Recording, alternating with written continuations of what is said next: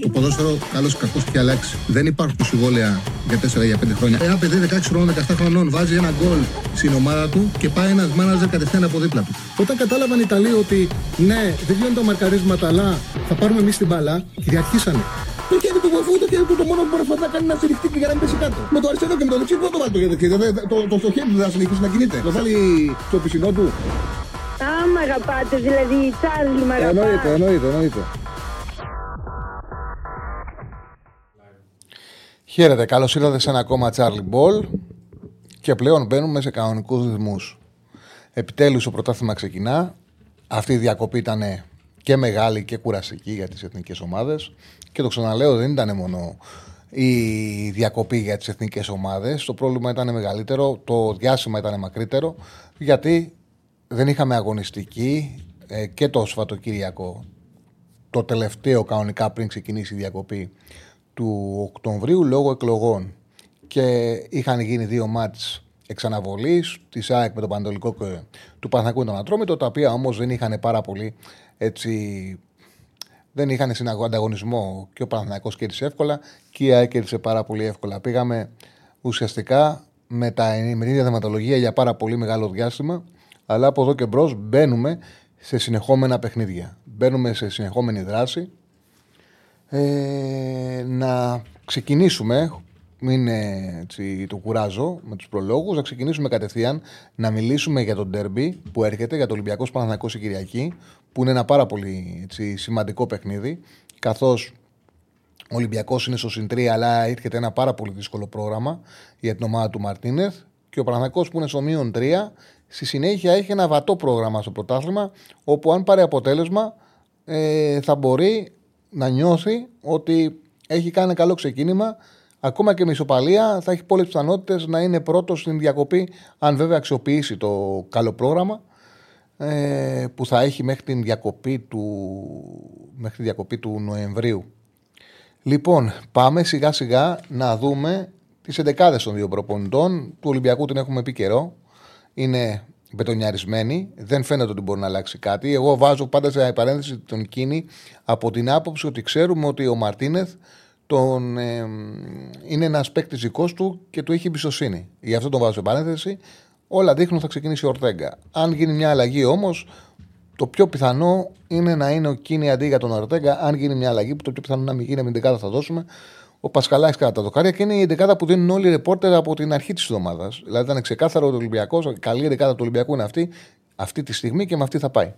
Πασκαλάκης κατά τα δοκάρια, Ροντινέη στα δεξιά, Ρέτσος Ντόι Ορτέγκα, Κίνη αν δεν παίξει ο Ορτέγκα, αν επιλέξει αυτόν που ξέρει καλύτερα ε, ο Μαρτίνεθ, Καμαρά Έσε στον άξονα, Ποντένσε Φορτούνης, Μασούρας Ελκαμπή. Είναι μια ομάδα Ολυμπιακός που παίρνει πάρα πολύ επιθετικότητα από το δίδυμο του άξονα, επιθετικότητα στο μαρκάρισμα από τον Έσε και με τον Καμαρά, και με αυτόν τον τρόπο καταφέρνει και αξιοποιεί τους Ποντένσε Φορτούνης, Μασούρας Ελκαμπή. Και βέβαια έχουν ανεβάσματα και οι δύο ακραίοι μπακ και είναι πιο εύκολο αυτό το σύστημα που ε, έχει ε, δέσεις πάνω σε αυτό ο Μαρτίνεθ τους ποδοσφαιριστές του να λειτουργεί με τα ανεβάσματα των δύο ακραίων μπακ.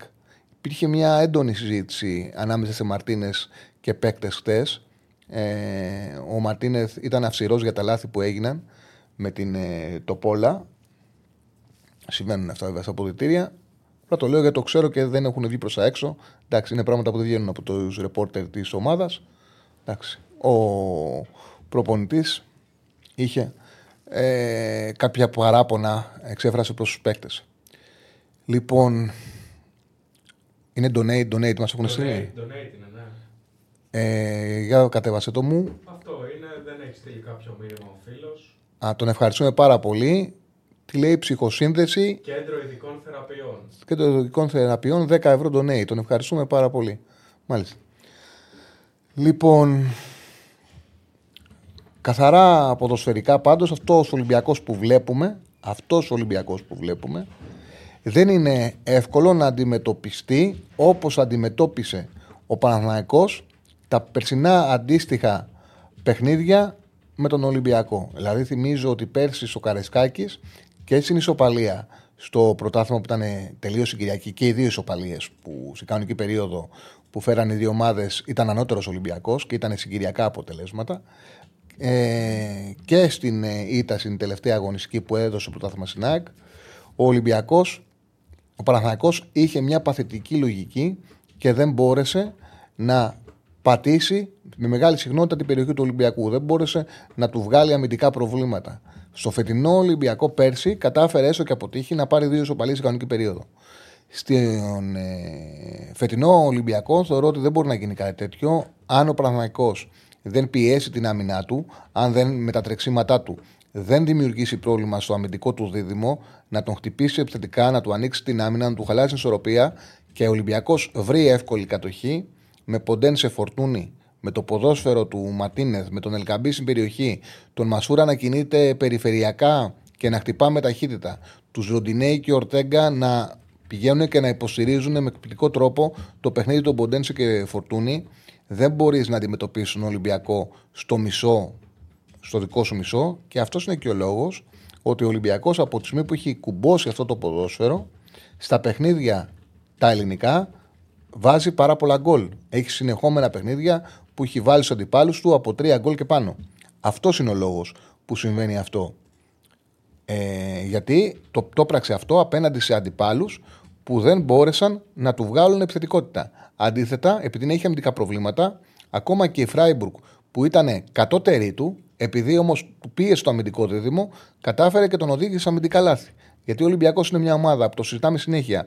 Έχει πολύ επιθετικό ταλέντο, έχει μεγάλη δημιουργία επιθετικά, ε, μπορεί να το συνδυάζει με αποτελεσματικότητα, όμως η άμυνά του έχει θέμα.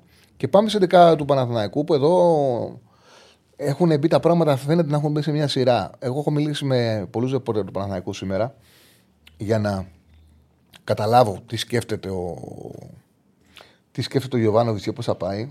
Υπάρχει μια πραγματικότητα. Επειδή ο, το Γιοβάνοβιτς γνωρίζουμε, είναι τρίτη σεζόν που ξεκινά στον Παναθηναϊκό, ξέρουμε ότι έχει ένα, ένα λάτωμα ή ένα πλεονέκτημα, όπως θέλετε πείτε το, έχει μάλλον ένα χούι. Αυτή είναι η σωστή λέξη. Ε, ότι επιλέγει συνήθως μετά τη διακοπή, προσπαθεί να επιλέγει περισσότερο παίκτες που τους είχε μαζί του και δούλεψε μαζί τους. Δηλαδή, αν, έχει, αν θεωρεί εισάξιες επιλογές έναν ποδοσφαιριστή ο οποίος ήταν στην εθνική και έναν ποδοσφαιριστής στον οποίο τον δούλευε αυτό το διάστημα και δεν είχε πάει στις εθνικές, προτιμά αυτόν που δούλευε. Εντάξει, δεν είναι τίποτα απαραίτητο, αλλά αυτό έχει δείξει ο Γιοβάνοβιτς με τη λογική του το τελευταίο διάστημα. Ε, φίλε Τσάρλι, καλησπέρα. Ζω για τη στιγμή που θα ακούσω καλές κουβέντες από σένα για τον Παναθηναϊκό. Ακόμα περιμένω, μάλλον δεν ακούσουν εκπομπή, φίλε, γιατί δεν γίνεται να μην πεις καλές κουβέντες για τον Παναθηναϊκό και τη δουλειά του Γιοβάνοβιτς. Δεν γίνεται. Δεν γίνεται. Ο, ε, ο Παναθηναϊκός δουλεύει πάρα πολύ καλά με τον Ιβάν Γιοβάνοβιτς από την ημέρα που έχει προσληφθεί. Ασφαλώς έχει και αδυναμίες, αλλά έχει και ξεκάθαρα πλεονεκτήματα και συνέχεια ανεβάζει το επίπεδό του. Λοιπόν, ας μην πλατιάζουμε όμως. Να μην μείνω στο μήνυμα, απλά το θεώρησα εντελώς λαθασμένο. Πάνω σε αυτή τη λογική είναι η εντεκάδα, αλλά έχω βάλει και, ε, και κάποιες σκέψεις δικές μου σε πανέθεση, κάποιους παίκτες που θεωρώ ότι είναι προτιμότερο να παίξουν και παρότι η ρεπόρτερ και ο Διονύσης το πρωί αυτή την εντεκάδα έβαλε. Εγώ έχω τις επιφυλάξεις μου και περιμένω ότι σε κάποιες θέσεις μπορεί να κάνει κάτι διαφορετικό ο Γιοβάνοβιτς. Πιστεύω βασικά ότι θα το σπάσει το τέσσερα δύο τρία ένα με τον Μπερνάρ και τον Τζούρισιτς μαζί. Δηλαδή συν, θεωρώ ότι δεν γίνεται. Θα είναι τακτική αυτοκτονία να δούμε τον Μπερνάρ της αριστερά. Θα είναι τακτική αυτοκτονία, δεν θα βγαίνει άμυνα.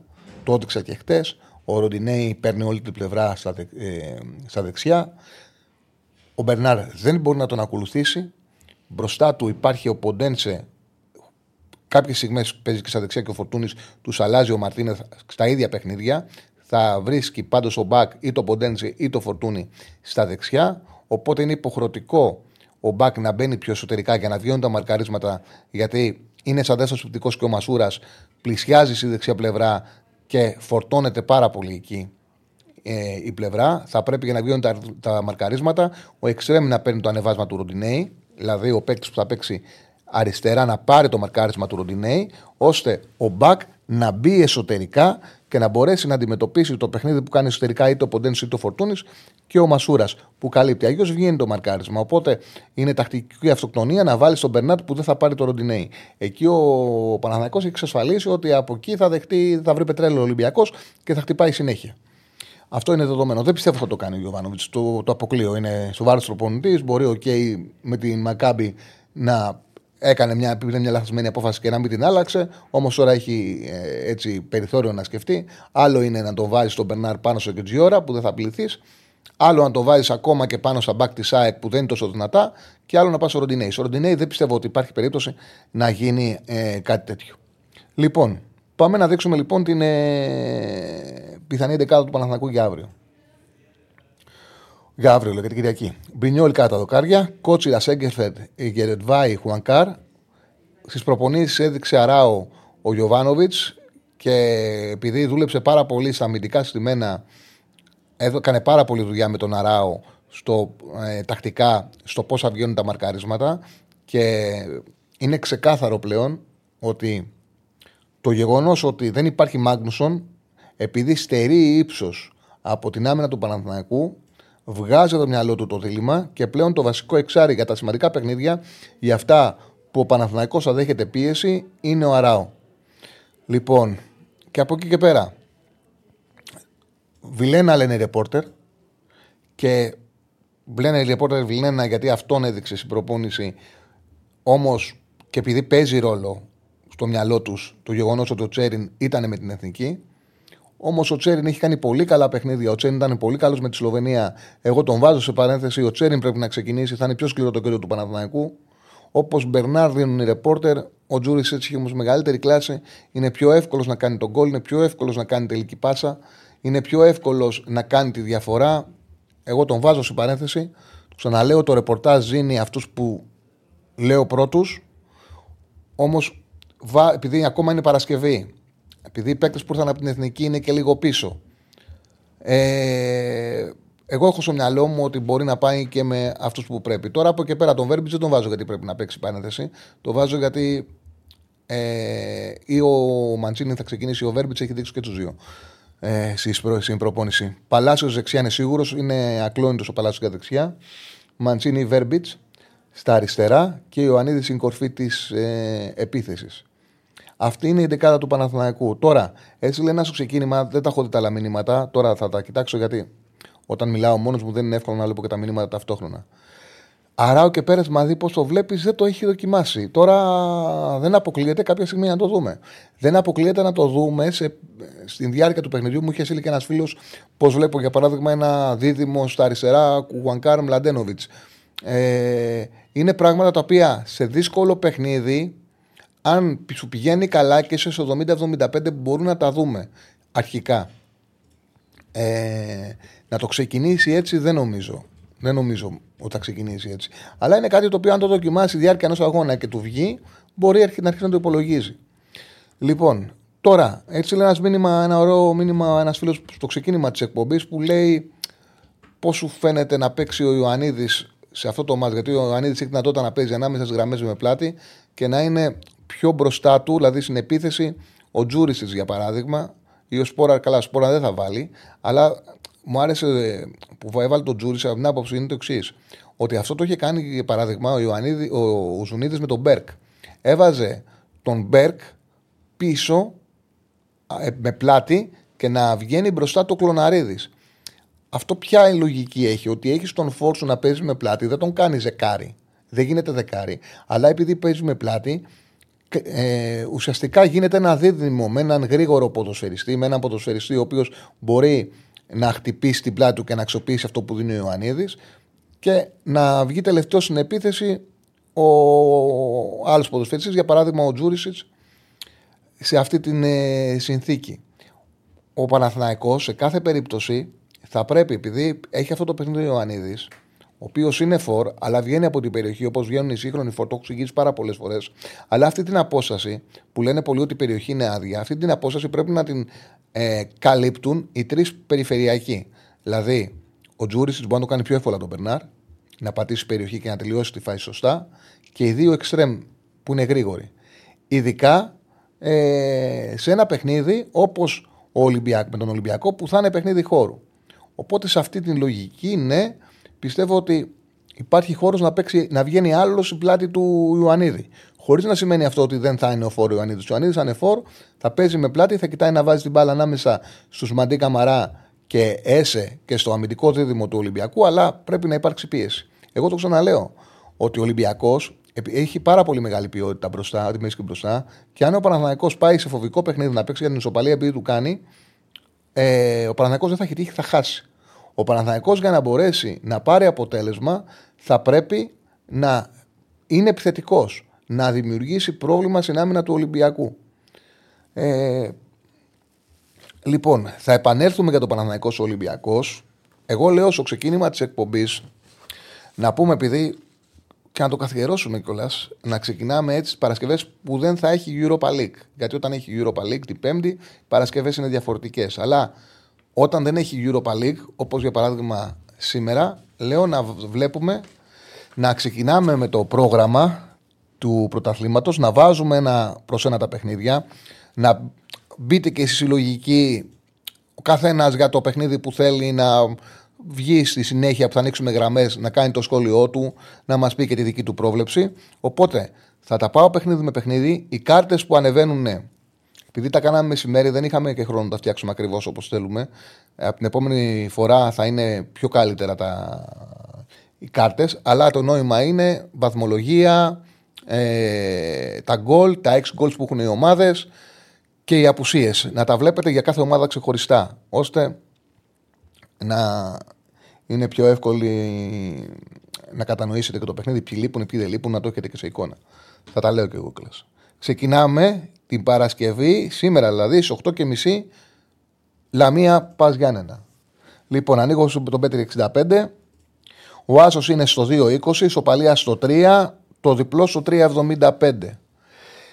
Ε, το goal goal που εμένα προσωπικά με ενδιαφέρει σε αυτό το παιχνίδι είναι στο δύο δέκα. Λοιπόν, η Λαμία έχει εννιά βαθμούς με ρεκόρ δύο τρία δύο. Τα γκολ της είναι επτά έντεκα. Τα έξι γκολ της είναι μηδέν ογδόντα δύο ένα κόμμα τρία. Ε, έκλεισε με την νίκη ένα μηδέν του Πανετολικού και έχει, θα μπει και στην αποστολή, έχει μπει ο Τζαγκόεφ. Επιστρέφουν ο Παύλοβιτς, ο Στόπερ και ο μεσοεπιθετικός ο Μαρτίνεθ και ο Χάφο Τζανδάρης, δεν έχει προβλήματα ο Βόκολος. Η Λαμία, η οποία έχει κάνει ένα πάρα πολύ καλό ξεκίνημα στη σεζόν, παίρνει γκολ από τον Καρλίτος, τα οποία της λείπαν όλα τα προηγούμενα χρόνια. Είναι από τα παιχνίδια, αυτό το ζευγάρι για παράδειγμα, και είναι η σιγάρα του Πας Γιάννενα. Άμα θες δείξει την κάρτα του Πας Γιάννενα, έχει στα έξι τελευταία παιχνίδια έχει πέντε σειρά under δύο κόμμα πέντε. Είναι από τα παιχνίδια τα οποία το ελληνικό ποδόσφαιρο τα έβγαινε under δύο κόμμα πέντε, μας πλήρωνε με ασφάλεια ένα σαράντα πέντε ένα πενήντα. Ε, ναι, ναι, δεν είπα για την κλήρωση του κυπέλου ότι κληρώθηκε Παναθηναϊκός Ολυμπιακός. Θα το πω συνέχεια. Καλά κάνεις, κύριε Σαββανάκη, μου το λες.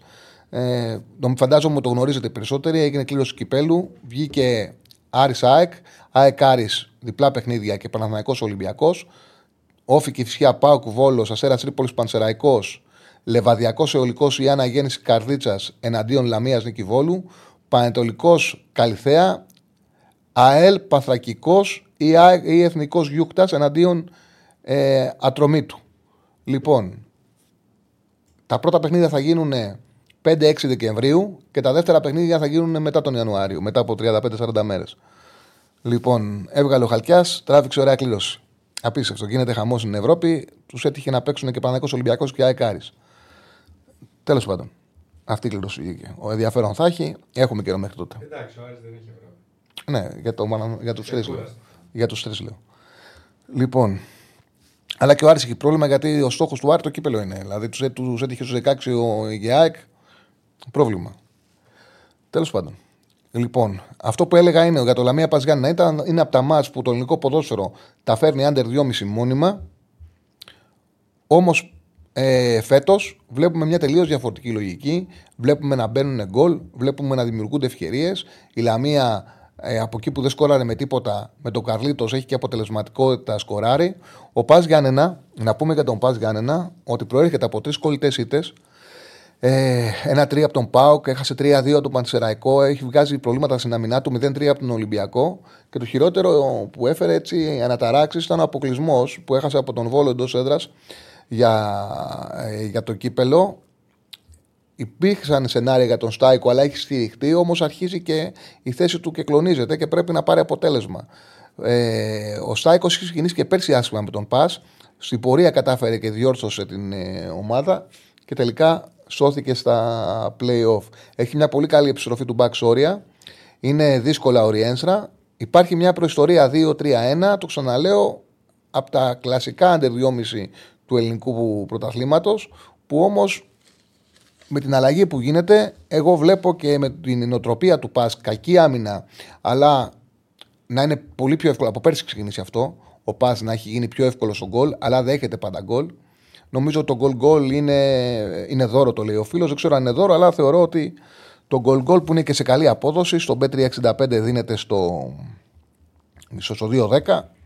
Ναι, νομίζω ότι είναι μια πάρα πολύ καλή επιλογή με βάση το τι βλέπουμε μέχρι τώρα από τις ε, ομάδες. Πάμε στο Αγρίνιο, Σάββατο πέντε και μισή, Πανετολικός ε, Βόλος. Ο Πανετολικός έχει, είναι δέκατος τρίτος, έχει με τρεις βαθμούς, μηδέν τρία τέσσερα είναι το ρεκόρ του, δύο δεκατέσσερα τα γκολ και τα έξι γκολ τους. Ε, εδώ φαίνεται ότι αδικείται πολύ από την ε, βαθμολογία πάντως. Με βάση τα έξι γκολ ο Πανετολικός. Αδικείται πάρα πολύ. Έχει επιθετικά, υπάρχουν ομάδες που είναι πολύ πάνω από αυτόν και έγραψαν πολύ μικρότερα νούμερα. Τα έξι γκολ του είναι ένα κόμμα έντεκα, ένα κόμμα εξήντα τρία. Δέχονταν εφάσεις, του λείπει αποτελεσματικότητα. Η αλήθεια βέβαια είναι ότι βγάζοντας τα έξι γκολ, αν εξαιρέσουμε ένα-δύο παιχνίδια με Όφη και με Λαμία που μπορούσε να πάρει καλύτερα αποτελέσματα από αυτά που μπορούσε να πάρει, συνήταση Λαμία που ήταν και το κύκνιο άσμα του.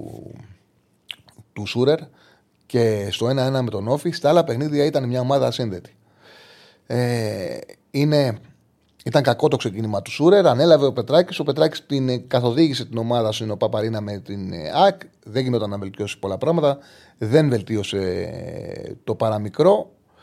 Ε, πέρασε στα πέναλτι τον Διαγόρα για το κύπελο, είχε βέβαια πολλές απουσίες. Τώρα έχει μια δομάτια με τον Βόλο. Παραμένει αμφίβολος ο Καρέλης. Δεν είναι σίγουρο. Και ο Ντίας. Είναι σημαντικό αν θα παίξουν ή όχι. Επιστρέφουν ο Οικονόμου και ο Τσιγκάρας, ο αδερφός του Τσιγκάρα, ο Χαβ. Λοιπόν, για τον Βόλο τώρα, ο Βόλος είναι τελευταίος, με ένα μάτς λιγότερο.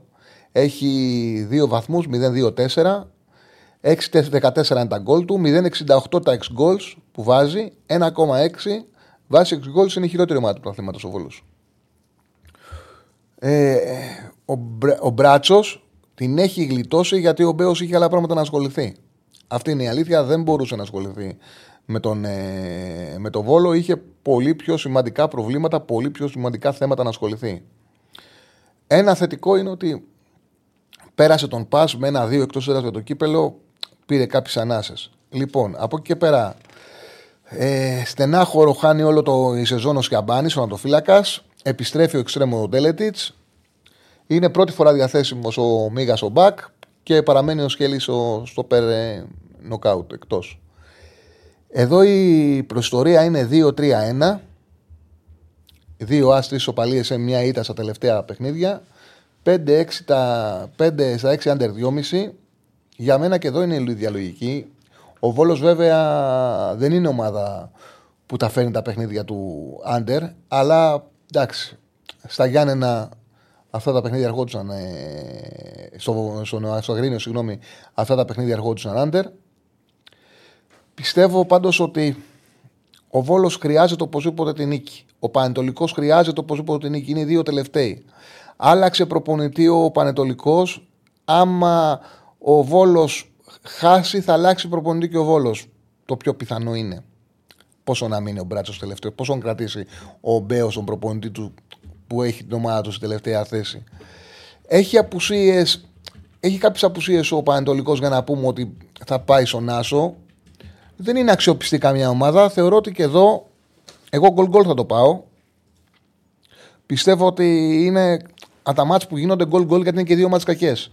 Καμιά φορά αν οι ομάδες είναι ασουλούποτες, δέχονται εύκολα και βάζουν γκολ επειδή έχουν, ουσιαστικά δεν είναι καλές και είναι ανοργάνωτες.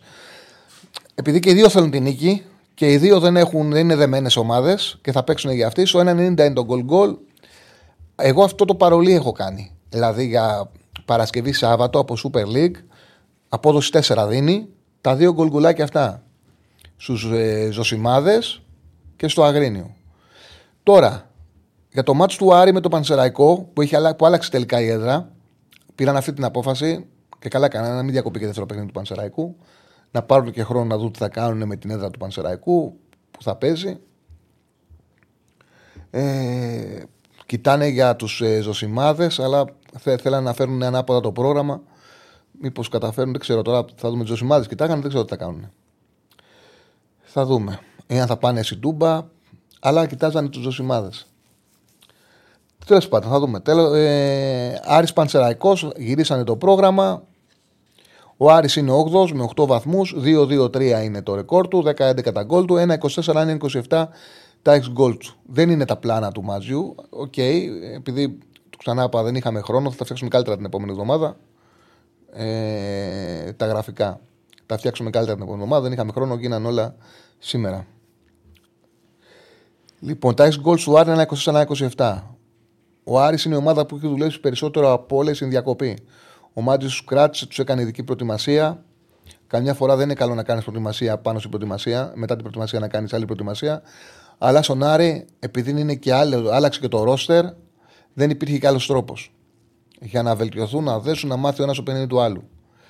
Ε, το θέλει το μάτσο Άρης, ήταν ομάδα έκπληξη ο Πανσεραϊκός. Όταν δεν έχεις κερδίσει την Κηφισιά, δεν είναι εύκολο να κερδίσεις τον Πανσεραϊκό, και όταν έχεις δυσκολευτεί να κερδίσεις τον Πανετολικό. Δεν είναι σοφή επιλογή ο, ο Άσος. Ο ένας φίλος λέει over δύο κόμμα πέντε. Το ακούω. Μπορεί να γίνει over δύο κόμμα πέντε. Εγώ το αφήνω το συγκεκριμένο παιχνίδι. Ρεπορταζιακά το αναφέρω για να βάλουμε όλα τα παιχνίδια. Νοκάουτ είναι για τρεις μήνες ο Βέλεθ. Τραυματίας ο Ρουπ. Αμφίβολος ο Ζουλ. Για τον Άρη. Για τον Πανσεραϊκό τώρα η ομάδα έκπληξη. Έκτη θέση. Στην έκτη θέση βρίσκεται. δύο τρία ένα το ρεκόρ του. Τα γκολ του έντεκα δέκα. Τα εξ γκολ σου ένα είκοσι οκτώ. ένα είκοσι οκτώ ένα κόμμα τέσσερα έχει εξ γκολ ο Πανσεραϊκός. Λοιπόν, πέρασε το κύπελο την περασμένη εβδομάδα την, τον Αστέρα και Σεργανής μηδέν δύο τον κέρδισε. Στα τοπικά αγωνάζει το Αστέρας και Σεργανής. Ε, και έχει καιρό να παίξει. Πριν το, η διακοπή του αναβλήθηκε το μάτς με τον Βόλο λόγω της κακοκαιρίας και όσα έγιναν στη Αλία. Λοιπόν, προέρχεται από δύο σπουδαίες νίκες. Ο Πανσεραϊκός έχει κάνει κάτι το οποίο, ρε παιδί μου, πρέπει να είσαι καλή ομάδα για να το κάνεις. Δεν είναι απλό. Και είναι και στενάχωρο που έγινε αυτό με την έδρα του. Δεν είναι εύκολο να έχει παίξει ντέρμπι. Ήταν ανταγωνιστικό στο ντέρμπι. Έπαιξε με δέκα παίκτες το παιχνίδι με τον Ολυμπιακό. Το έχασε ένα μηδέν δύσκολα. Πήγε με την ΑΕΚ, είχε τύχει, πήρε ισοπαλία. Μετά στη συνέχεια έπρεπε να κάνει δύο νίκες, δεν κατάφερε να, πάρει, να, να κρατήσει τα αποτελέσματα. Ήταν πολύ καλύτερο στον Πανετολικό, σε ουδέτερο, στο δίπεδο του, αλλά στην Τούμπα το έφαγες στις καθυστερήσεις. Κέρδιζε ένα τέσσερα την Κηφισιά, έμεινε, είχε μείνει με δεκαπέντε το ημίχρονο, δεν κράτησε αποτέλεσμα, έφερε ισοπαλία. Το ότι πήγε και έκανε δύο άσους με Λαμία και Πας δεν είναι εύκολο. Δεν είναι εύκολο και έκανε δύο άσους δείχνοντας ότι είναι πραγματικά καλή ομάδα. Ο, το μοναδικό πρόβλημα είναι ότι τρέχει να προλάβει ο Γουέλερη, ο Extreme, δεν έχει κάτι άλλο. Προϊστορία δεν υπάρχει. Τα δύο πιο πρόσφατα ήταν στη Football League, δεκαεπτά και δεκαοκτώ. Αυτή είναι η προϊστορία. Τα έχει κερδίσει ο Άρης χωρίς να δεχτεί γκολ δύο μηδέν και τέσσερα μηδέν. Ήταν και τα δύο άσου και no goal. Για μένα είναι no bet αυτό και προχωράμε. Είπα από το πακέτο των αγώνων Παρασκευή και Σάββατο τα δύο γκολ γκολάκια. Γκολ γκολ σήμερα. Ε, Στους Ζωσιμάδες γκολ γκολ αύριο στο Αγρίνιο, απόδοση τέσσερα. Πάμε στην Κυριακή. Αστέρας Τρίπολης ΑΕΚ στις τέσσερις, άλλαξε η ώρα. Ευτυχώς που άλλαξε η ώρα, να δούμε και αυτό το μάτς. Λοιπόν, ένατος ο Αστέρας Τρίπολης, έχει οκτώ βαθμούς, δύο δύο τρία είναι τα γκολ, τα, το ρεκόρ του, δέκα δεκατρία τα γκολ.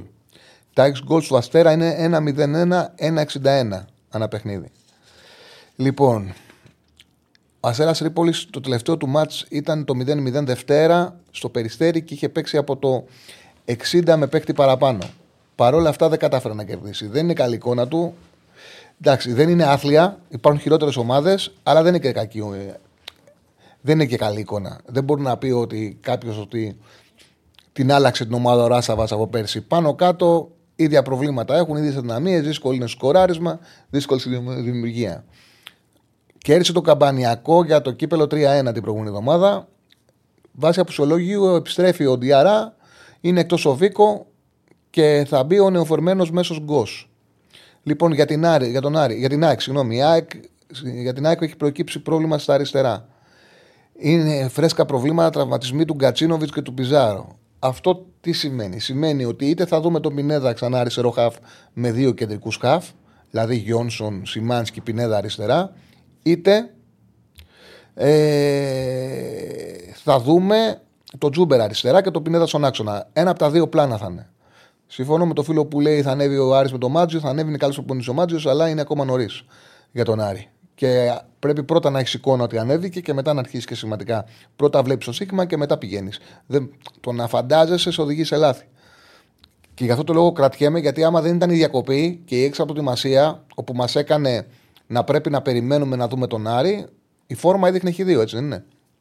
Λοιπόν, επανέρχομαι στο Αστέρας Τρίπολης ΑΕΚ. Αυτό το παιχνίδι τα τελευταία τρία χρόνια έχει έρθει ισόπαλο. Ήταν τρεις νίκες η ΑΕΚ, τρεις ισοπαλίες, σερί. Τώρα πιστεύω με την ΑΕΚ να είναι στο μείον πέντε, έχοντας ξεκουραστεί, φρεσκαρίστηκε. Δηλαδή η ΑΕΚ ταλαιπωρήθηκε πολύ από παιχνίδι σε παιχνίδι, παιχνίδι σε παιχνίδι. Αναγκάστηκε να δώσει μάτσο, όπως πολύ σημαντικό μάτσο, γιατί κουλέ πριν από το παιχνίδι με τον Άγιαξ με αναρματικούς. Τώρα θα πάει πιο φρέσκια με την καλή της εντεκάδα. Θεωρώ ότι υπάρχουν συνθήκες για να το πάρει αυτό το μάτσο. Και το γεγονός ότι πρέπει να αξιοποιήσει ότι μετά το βράδυ έχει ντέρμπι, οπότε οι αντίπαλοι της θα κάνουν γκέλα, και να αξιοποιήσει ότι μετά υποδέχεται τον, τον ΠΑΟΚ, οπότε έχει δυνατότητα να κερδίσει ακόμα και από τους τρεις έδαφος, δηλαδή μέσα σε μια εβδομάδα. Οπότε πρέπει να κερδίσει το μάτς. Είναι για μένα must win για την ΑΕΚ το παιχνίδι. Δεν είναι κάτι το σπουδαίο. ένα σαράντα τέσσερα το διπλό της ε, ΑΕΚ. Και πάμε τώρα στο Κηφισιά Όφη, την ίδια ώρα τέσσερις η ώρα. Στη Λαμία θα γίνει το παιχνίδι, γιατί ακατάλληλο. Ε, τι φρέσκια βρετσάρλι δεκατρία διεθνείς είχε, ναι, οκ, okay, είχε δεκατρία διεθνείς, αλλά δεν είναι το ίδιο. Ρε παιδί, παίζει παιχνίδι με παιχνίδι. Όλες οι ομάδες έχουν διεθνείς. Οκ, okay, όλες οι ομάδες. Αυτή είναι μια πραγματικότητα. Όμως τουλάχιστον σταμάτησαν να παίζουν συνέχεια παίκτες της ΑΕΚ. Θα κάνει, έχει η Ολμέιδα τη δυνατότητα να διαλέξει ποιους θα χρησιμοποιήσει, ποιους θα πάρει. Εντάξει. Δεν είναι φρέσκια, φρέσκια δεν θα είναι ποτέ καμία ομάδα στο πλέον. Έτσι όπως έχουν κάνει το καλεντάρι, όλοι οι παίκτες είναι κουρασμένοι. Ειδικά στις καλές ομάδες. Απλά ρε παιδί μου, είναι και μάτς που πρέπει να το πάρει. Το μυαλό ξεκουράστηκε κάπως, γιατί ήταν κουρασμένο από παιχνίδια σε παιχνίδια. Εντάξει. Ε, Κηφισιά Όφη. Κηφισιά έχει δέκα βαθμούς. ένα τρία τρία ρεκόρ. Μαζεύει ο Ανασίου, μαζεύει. Μια χαρά τα πάει. Ε,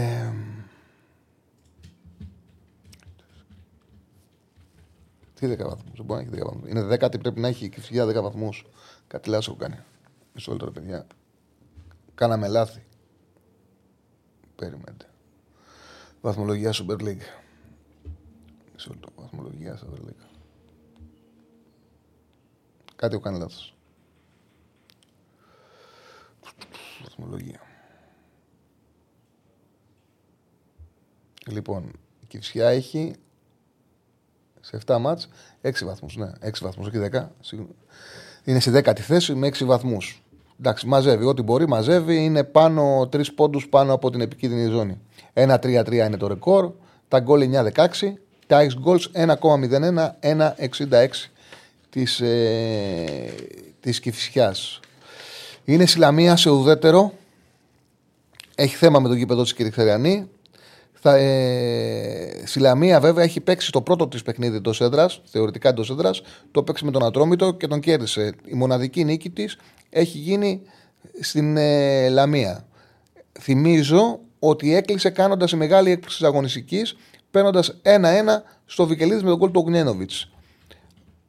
Είναι δύσκολο. Ο Όφη έκανε την ε, α, ε, να πω ότι κέρδισε και τον, στο κύπελλο του Πανσεραϊκό μηδέν δύο. Δεν έχει απουσίες, είναι πλήρης ε, η αποστολή του Ανασίου. Ο Όφη προέρχεται από τη μεγάλη νίκη που κάνει με την ΑΕΚ. Δείχνει μια σοβαρότητα. Με δώδεκα βαθμούς βρίσκεται στη πέμπτη θέση. Η εικόνα του Όφη είναι ότι με ασφάλεια δεν πρόκειται... Ε, δεν πρόκειται...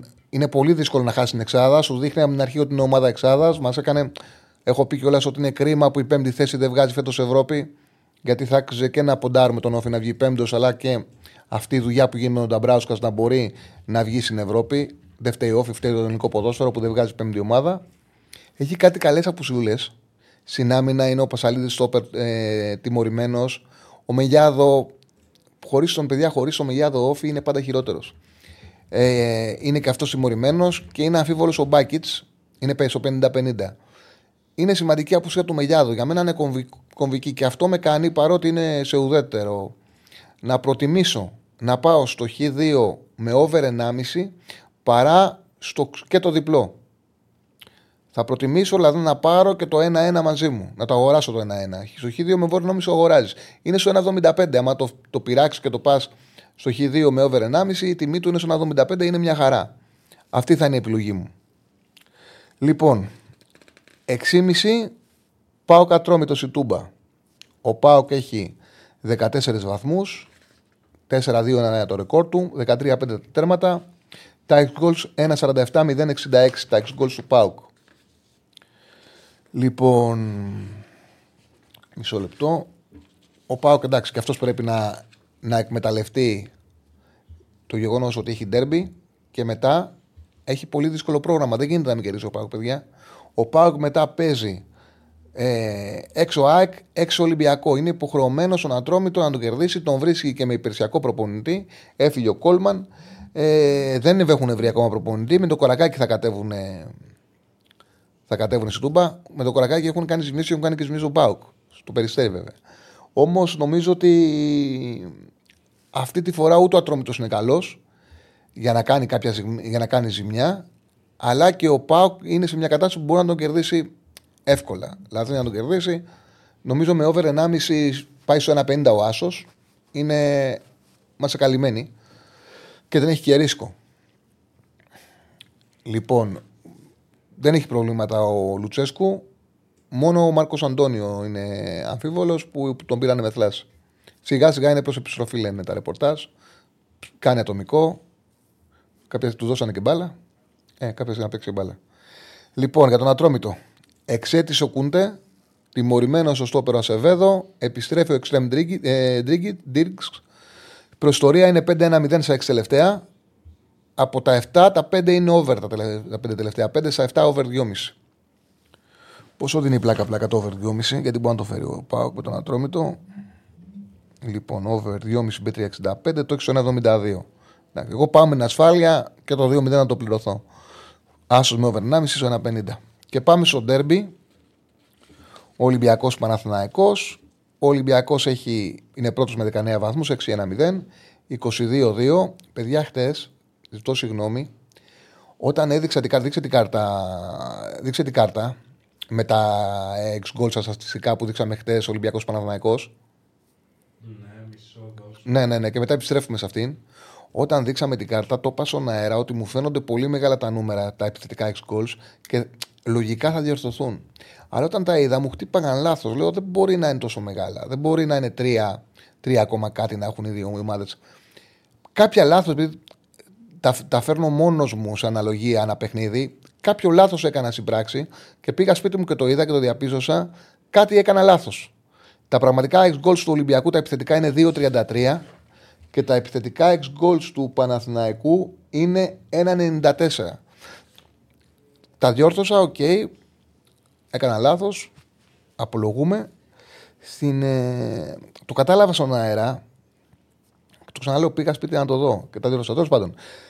Λέω λόγια όσοι ήταν χθεσινή εκπομπή, άμα καταλάβαν τη διαφορά, αλλά και για να είμαι ειλικρινής. Λοιπόν, ο Ολυμπιακός δεκαεννέα βαθμούς, έξι ένα μηδέν. Είναι τα, ε, τα αποτελέσματά του, είκοσι δύο δύο τα γκολ του, τα έξι γκολ τους αναπαιχνίδι είναι δύο τριάντα τρία μηδέν εβδομήντα έξι. Λοιπόν, ε, εντάξει, ο Ολυμπιακός έχει ε, βάλει πάνω από δυόμισι γκολ στα πέντε από τα έξι παιχνίδια του πρωταθλήματος. πέντε από τα έξι τελευταία παιχνίδια. Δεν έχει βάλει πάνω από δυόμισι γκολ πρώτη αγωνιστική στο Πανσεραϊκό και στον ντέρμπι με την ΑΕΚ. Στα πέντε από τα τελευταία έξι έχει βάλει δυόμισι γκολ. πέντε από τα επτά, over δύο κόμμα πέντε. Δείχνει το επιθετικό του ταλέντο και αυτό που έλεγα ότι δεν τον παίρνει τον Παναθηναϊκό να είναι παθητικός. Δεν τον παίρνει τον Παναθηναϊκό φέτος να έχει την εικόνα που είχε πέρσι στα μάτς με τον Ολυμπιακό. Αν δεν του δημιουργήσεις προβλήματα, αυτός η δική του καταχή θα σε, θα σε λυγίσει. Ε... Δεν έχει άλλες απουσίες, τα ξέρουμε αυτά. Η Μπόρα και Φρέιρε. Για τον Παναθηναϊκό, ο Παναθηναϊκός έχει τρεις βαθμούς λιγότερους, δεκαέξι, πέντε ένα ένα το ρεκόρ του, είκοσι ένα πέντε τα γκολ, ένα ενενήντα τέσσερα μηδέν εβδομήντα έξι τα έξι γκολ σου, πολύ βελτιωμένα τα επιθετικά έξι γκολ σου από πέρσι.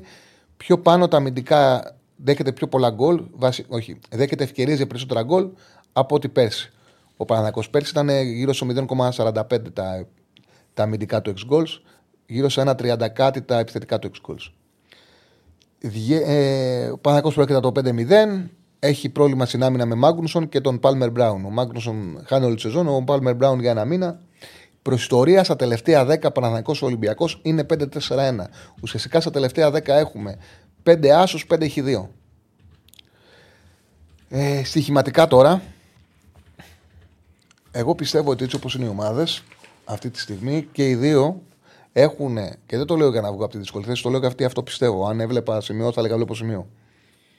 Εγώ αυτό που πιστεύω είναι το εξής. Α, αν δούμε τον Μπερνάρ αριστερά, αριστερό χαφ, ξεκάθαρα πιστεύω θα κερδίσει ο Ολυμπιακός. Αλλά επειδή δεν πιστεύω ότι θα το δούμε, ότι θεωρώ ότι θα πάει με εξτρέμ στα αριστερά, σε αυτή, την, σε αυτή τη λογική πιστεύω ότι στο κεντρικό αμυντικό δίδυμο του Ολυμπιακού ο Παναθηναϊκός μπορεί να χτυπήσει. Μπορεί να χτυπήσει και με ταχύτητα. Μπορεί να βρει γκόλο φορμαρισμένος ο Ιωαννίδης που είναι σε πολύ καλή κατάσταση και να τους κάνει τη ζωή δύσκολη. Ε, θα ρω ότι είναι πολύ δύσκολο με, με Γεβντάι Σέγκεφελτ που ακόμα δεν έχουν δέσει και κάνουν λάθη. Με την ποιότητα που έχει στα άκρα ο Ολυμπιακός να μην βάλει γκόλ. Για μένα το παιχνίδι ξεκινά από ένα ένα. Το γκόλ γκόλ είναι σε καλή απόδοση. Στην πέτρια εξήντα πέντε. Είναι στο δύο μηδέν πέντε. Οπότε από την Κυριακή, θα τα δείξουμε και στο τέλος, όπου θα, στοιχηματικά θα μιλήσουμε και για τα ευρωπαϊκά παιχνίδια, όπως κάνουμε πάντα.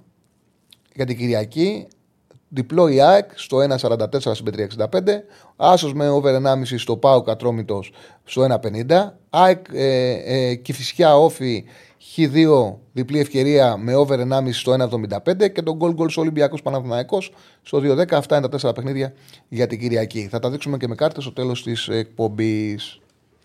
Λοιπόν, αυτά απομένανε. Νομίζω ότι είναι ωραίο όποτε δεν έχουμε, γιατί δε, όταν έχει τις, τις Παρασκευές που θα προερχόμαστε από αγωνιστική, από Europa League, που θα έχουμε παιχνίδια Europa την Πέμπτη, θα έχουμε τέσσερα μάτς, να μιλήσουμε για τα παιχνίδια του Europa League. Θα θέλει όλος ο κόσμος να βγει, να τοποθετηθεί. Δεν μπορούμε να χάσουμε τόση ώρα. Όμως τις Παρασκευές που δεν θα προέρχεται, δεν θα υπάρχει αγώνας η Πέμπτη, δεν θα έχουμε αγω, ε, παιχνίδια Europa League την προηγούμενη μέρα, θα το κάνουμε έτσι. Θα ξεκινάμε μάτς, μάτς, μάτς, μάτς, να το αναλύουμε και στοιχηματικά και απουσίες, να μπαίνουμε στο παλμό της αγωνιστικής από την Παρασκευή. Λοιπόν, Στέφανε, να παίξουμε, το, να παίξουμε τη συνέντευξη του Μπαλτάκου και να ανοίξουμε γραμμές, έτσι. Αμέ. Πώς θα βλέπεις, έτοιμος? Αμέ. Είμαστε με τον Στέφανο Συναδεινό, τον κούρασα, το ομολογώ, γιατί, του, γιατί το σκέφτηκα το πρωί να το κάνουμε έτσι και του τα έστειλα όλα το μεσημέρι. Τελείωσε ο άνθρωπος στην εκπομπή των παιδιών και έπρεπε να φτιάξει όλες αυτές τις κάρτες. Θα είμαστε πιο οργανωμένοι από την επόμενη φορά. Λοιπόν, πάμε να... Στέφανα, ανέλαβε.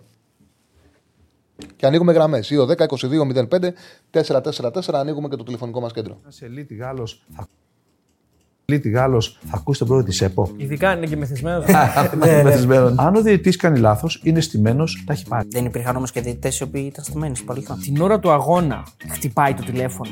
Όχι, δεν έχει τύχει κάτι τέτοιο. Ποτέ. Σε καμία περίπτωση δεν ανοίγει καμία κουβέντα για κανένα προπονητή όταν παίζει μπάλα. Είναι δικαιολογημένο ένας Ολυμπιακός να σας βλέπει με καχυποψία? Δεν ήρθα εδώ με σκοπό να αδικηθεί ο Ολυμπιακός. Μπορείτε να δεσμευτείτε από τώρα για το που θα γίνει ο τελικός. Άρα μόνο με ορισμό μπορούσε να γίνει. Αυτός είναι τέλος ο αρχιδιαιτητής ο καινούριος. Ε, δεν υπάρχει ο τρόπος. Είχατε πει θα παίξω στον ρυθμό μου και θα κερδίσω. Παίξατε στον ρυθμό σας και κερδίσατε. Οπωσδήποτε. Δεν έχεις στην ΕΠΟ για να κάνεις περιουσία. Και αν ο πρόεδρος της ΕΠΟ θέλει, μπορεί να κάνει κάποιες μικρές παρεμβάσεις. Τα όρια ξεπεράστηκαν στο επεισόδιο με τη φούστα. Ο τρόπος της εκλογής σας βρίσκει συμφωνώ. Έχει κάποια ομάδα το ελληνικό ποδόσφαιρο.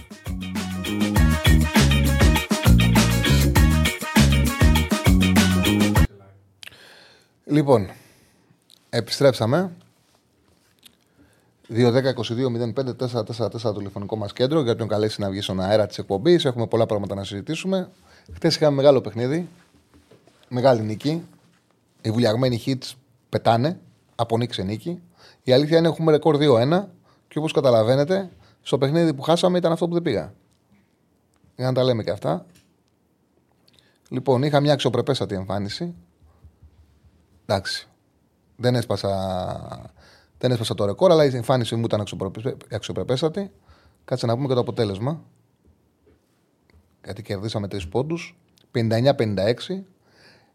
Εγώ είχα έξι ποντάκια, τρία στα επτά δίποντα, πέντε αμυντικά rebound, δύο επιθετικά. έξι πόντους, επτά rebound. τρία στα επτά δίποντα, πολύ τίμιος, κάτω από το καλάθι. Βοήθησα την ομάδα μου να φτάσει στη νίκη. Χωρίς κανένα λάθος, μόνο θετική συνεισφορά. Πόβρη, τρέμεις. Έχω ξεκινήσει με. Δηλαδή, αυτή τη στιγμή το μέσο, ο μέσος όρος μου σε δύο μάτς είναι οκτώ πόντους, οκτώ rebound. Δηλαδή, είναι μια επίδοση που πολύ λίγα πεντάρια στο σύγχρονο αθλητισμό έχουν πιάνουν. Πρέπει να πάρεις μεταγραφή από το N B A για να έχεις οκτώ πόντους, οκτώ rebound μέσος όρο. Λοιπόν. Κάλεσε κανένας. Έχουμε γραμμή. Ναι. Πάμε, πάμε στον κόσμο. Πάμε στον κόσμο. δύο δέκα είκοσι δύο μηδέν πέντε τέσσερα τέσσερα τέσσερα. Χαίρετε. Ναι. Καλησπέρα, φίλε. Έλα, Τσάρλι. Έλα, φίλε μου. Ε, Παναθηναϊκός, είμαι από Αθήνα περνώ. Ναι, ναι.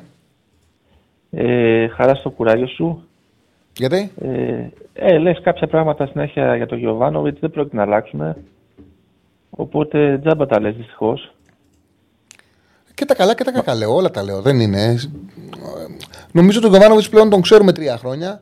Είναι ένας προπονητής ο οποίος έχει ανεβάσει το επίπεδο του Παναθηναϊκού και έχει κάποια, και κάποια πράγματα τα οποία είναι ρε παιδί μου δεν, δεν αλλάζει εύκολα. Αλλά γίνονται αλλαγές. Δηλαδή, τι συζητάμε για τον Ιωαννίδη, έγινε βασικός και αντικατάστατος στο σημείο ο Ιωαννίδης. Παίρνει παραπάνω χρόνο. Δηλαδή, αυτό που λέγαμε ότι έπρεπε να παίζει το εβδομήντα πέντε τοις εκατό του χρόνου ο Ιωαννίδης και το είκοσι πέντε τοις εκατό ο Σποράτ συμβαίνει. Ο, ότι, ο, ότι ο Αράο δεν γίνεται να ξεκινήσει να, να έρθει στον Παναθηναϊκό για να είναι ο εναρματικός του Πέρεθ συμβαίνει. Βλέπουμε πράγματα τα οποία γίνονται. Απλά ίσως είναι... όλα τα κάνει ο Γιωβάνοβιτς. Αργά, πιο αργά, ίσως γιατί θέλει να τα ετοιμάσει πρώτα και μετά να τα παρουσιάσει. Δεν είναι αρνητικό. Επειδή δεν έχουμε χρόνο να αναλύσουμε κάθε, το κάθε τι, θα πω κάτι γενικό, ότι όταν υπάρχει μια στασιμότητα ή κάτι δεν πάει καλά, το ψάχνει από το κεφάλι. Δηλαδή πιστεύω ότι τη ζημιά την έχει κάνει ο Λαφούζος. Για τον εξής λόγο. Ε, όταν συγκρίνεται ο Γιωβάνοβιτς, με ποιον συγκρίνεται? Με τους προηγούμενους προπονητές Παναθηναϊκού, έτσι, mm-hmm. δηλαδή του Αλαφούζου. Με τον Πογιάτος, με τον Στραματσόνη, με αυτούς. Όταν του γίνεται κριτική, από ποιους τους γίνεται, από ποιους τους γίνεται κριτική? Από τους δημοσιογράφους. Εκτός από σένα, όλοι οι άλλοι, δεν ξέρω, όχι όλοι, αλλά οι περισσότεροι είναι στο payroll της ΠΑΕ, έτσι. Ή τέλος πάντων επηρεάζονται από την ΠΑΕ. Οπότε είναι αδύνατο να κάνουν κριτική.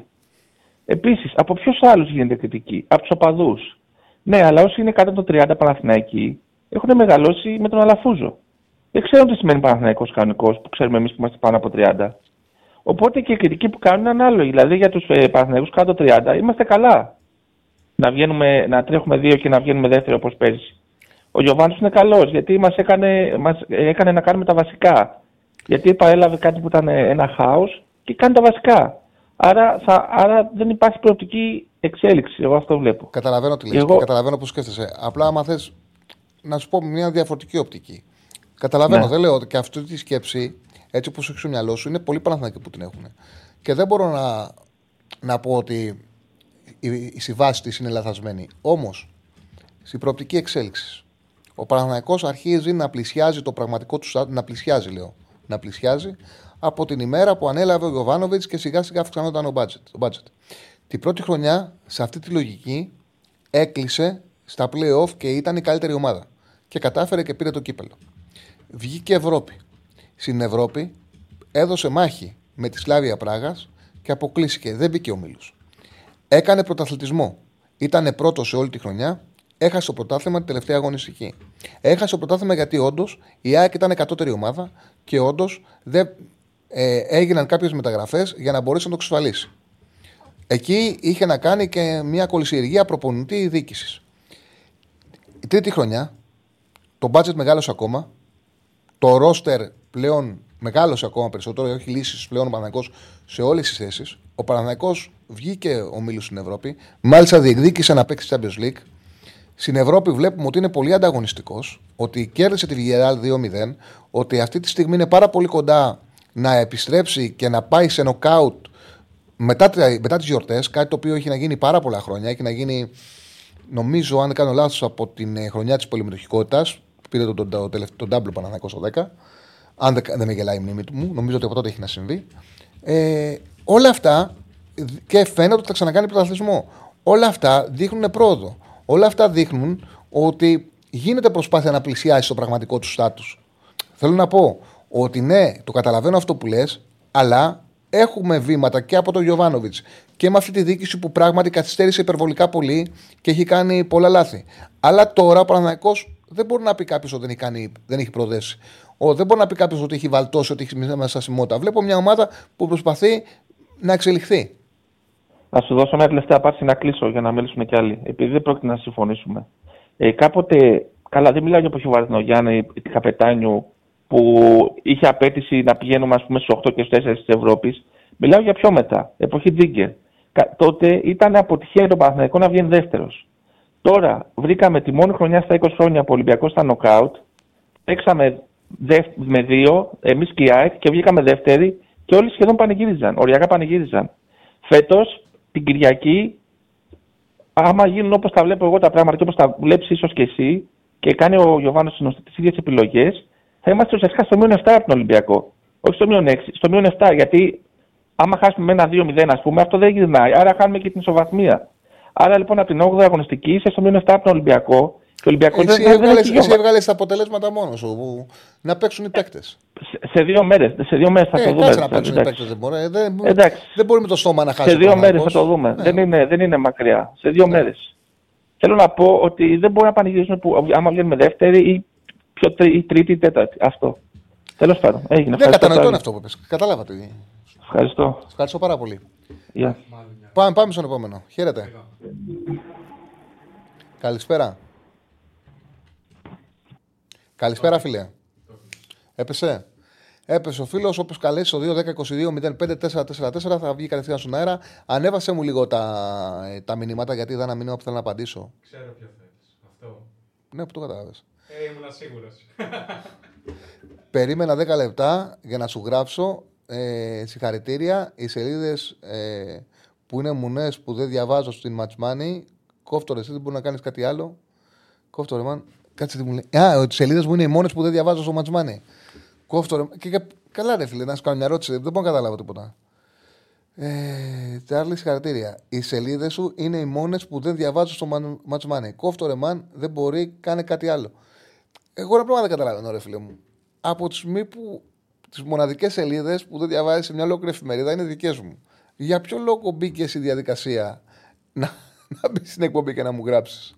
Δεν μπορώ να καταλάβω την οτροπία. Συνήθως άμα κάτι δεν μας αρέσει, δεν ασχολούμαστε καθόλου μαζί του. Εντάξει, και ο μας είναι. Δεν είναι, δεν είναι υποχρεωτικό. Δεν είναι υποχρεωτικό, φυσικά. Μπορεί να μην σου αρέσει ο τρόπος που δουλεύω εγώ, να σου αρέσουν άλλα πράγματα. Δεν είναι υποχρεωτικό να σου αρέσει. Ε, τι θα κρίνει το ντέρμπι των Ιωνίων, οι αποφάσεις των προπονητών, οι παίκτες που παίζουν στα άκρα, οι παίκτες που παίζουν στο κέντρο, η ένταση. Θα αρέσει yeah. να το βάλω. Ναι, ναι, μια χαρά είναι. Βάλ' το. Ωραίο είναι. Ωραίο είναι. Ναι, αντιτσαρλικός, ναι. Πολύ αντιτσαρλικός, όχι απλά αντιτσαρλικός. Πολύ, απλά. Εντάξει, συνήθως δεν ασχολείται. Δηλαδή αυτός δεν διαβάζει μόνο τις δύο δικές μου σελίδες σε εφημερίδα. Και, ε, μην διαβάζει και το φορτωμένο, γιατί εγώ τον γράφω. Ε, δεν διαβάζει μόνο, δηλαδή αυτές τις σελίδες μόνο τις δικές μου στην εφημερίδα και μπήκε συλλογική να μπει να μου γράψει την εκπομπή. Περίεργο. Τέλος πάντων. Ε. Πάμε στο φίλο. Χαίρετε. Τσάρλι, σε βλέπω για την καράφλα σου. Μπράβο, ρε φίλε. Ξεκίνα. Αφού ήταν ανώμαλος, βλέπε και ξεκίνα. Χαίρετε. Γεια σου, Τσάρλι. Γεια σου, φίλε. Αλλά δεν γίνεται. Καλά. Μου λες, σ' άκουγα πριν, έλεγες ότι για τον Μπερνάρντ, ότι δεν είναι το ίδιο να το βάζεις απέναντι στο Κεντζόρα ή στα μπακ της ΑΕΚ, οπότε δεν θα κάνει το ίδιο λάθος. Ε, ναι, δεν, είναι, δεν έχει σχέση επιθετικά ναι, ο, έχει, ο Ρώτα έχει, με τον Ροντινέη. Ναι, είναι λάθος. Είναι λάθος όμως τοποθέτησή σου και μη μειώνεις παίκτες με το έτσι τέλος. Δεν είναι επιθετικά το ίδιο. Είναι η γνώμη σου, okay. Ναι, είναι Μα... το ίδιο, τη ρούφηξες από αυτούς όμως. Πήρες ένα πόντο. Εγώ τη ρούφηξα. Εγώ δεν παίζω μπάλα. Δεν παίζω μπάλα. Εσύ παίρνεις θέση όμως. Δεν παίζω μπάλα. Εγώ ζητάω... Δεν παίζω μπάλα. Ναι, σου εξηγώ ότι εγώ δεν τη ρούφηξα γιατί εγώ δεν παίζω ποδόσφαιρο. Ναι, αλλά... Πρέπει να το στηρίξεις κάπου αυτό που λες όμως. Ε, το δεν είναι το ίδιο. Πρέπει καλώς... να το στηρίξεις. Πού το στηρίζεις? Το στηρίζεις ότι Επίχομαι. εφόσον αυτοί, εσύ τους μειώνεις αυτούς. Δεν τους μειώνεις τώρα. Ο κάθε ποδοσφαιριστής... Ο κάθε ποδοσφαιριστής, λέξη, όχι, όχι, ο περίμενε, κάθε ποδοσφαιριστής έχει... Να πω όμως δεν μ' αφήνεις να σου πω τι θέλω. Μα ξέρω τι είπα. Μα τι να σε αφήσω, ξέρω τι είπες. Ναι, αλλά τι θα πω εγώ δεν ξέρεις όμως. Μα ξέρω τι, θες να, πει, να, να πεις τα λεγόμενά μου και θα σου πω ακριβώς τι είπα. Εγώ, είπα εγώ, ότι εγώ, δεν, όχι, όχι, δεν θα πεις αυτά που θες, θα πω εγώ αυτά που θέλω εγώ. Είπα, τι θα, είπα, τι θα πιερέσεις, άλλοι σε παίρνω να ακούσες ένα να λες δέκα φορές αυτά. Δηλαδή με, παίρνεις, με παίρνεις από με, αντίπαση σε αντίπαση. Όχι, όχι, με συγγνώμη, εγώ σε παίρνω να μ' ακούς. Εγώ σε παίρνω να μ' ακούς, αλλιώς θα κάτσεις, άκουσέ τα μόνο σου μετά το βράδυ σε επανάληψη. Άκουσέ με, άκουσε με, γεια σου. Ε, να κάνεις τοποθέτηση, να πάρεις να κάνεις τοποθέτηση. Ασφαλώς μπορεί να πάρεις να κάνεις τοποθέτηση. Να μιλάς για τα λεγόμενά μου και να θες να ερμηνεύσεις αυτά που έχω πει, όχι, δεν θα σε αφήσω. Εννοείται μπορείς να, να κάνεις τοποθέτηση και να πεις ό,τι θες. Αλλά να σε αφήσω να ερμηνεύσεις τα λεγόμενά μου, δεν θα σε αφήσω. Και ασφαλώς έχω δικαίωμα να αξιολογήσω τους ποδοσφαιριστές. Λοιπόν, εγώ είπα κάτι συγκεκριμένο. Ότι δεν είναι το ίδιο να βάλεις τον Μπερνάρ με πάνω στον ε, Ρώτα και πάνω στον. Ε, και πάνω στο Κετζιόρα με το να το βάλεις ο Ροντινέι. Γιατί ο Ροντινέι παίζει πάρα πολύ πιο επιθετικά τη θέση. Έχει πάρα πολύ περισσότερα ανεβάσματα και, και είναι πολύ πιο απαιτητικός. Μπορεί ένας προπονητής, ναι το ξέρω, μπορεί ένας προπονητής, δηλαδή ο Γιοβάνοβιτς, να σκέφτηκε και να βάλε τον ε, Μπερνάρα αριστερά, ότι ε, δεν, απειλεί ο, δεν απειλεί ο Ρώτα, δεν απειλεί ο Κετζιόρα, οπότε θα βάλω δημιουργός αριστερά. Θα παίξω με τον Μπερνάρ στη θέση και δεν θα έχω προβλήματα τον μπακ. Δεν μπορεί να σκεφτεί το ίδιο πράγμα με τον Ροντινέι. Αν θες, καταλαβαίνω. Αν θες να σε φανατίζει ο παδισμός σου και να μην ακούς κάτι το οποίο λέει κάποιος ποδοσφαιρικά, ε, όχι, δεν θα αφήνω στην εκπομπή να μην μπορώ να τοποθετηθώ. Γιατί θα βγαίνει ο κάθε οπαδός άρρωστος και θα, και θα βάζει φωνές και θα σηκώνει τη, τη φωνή του.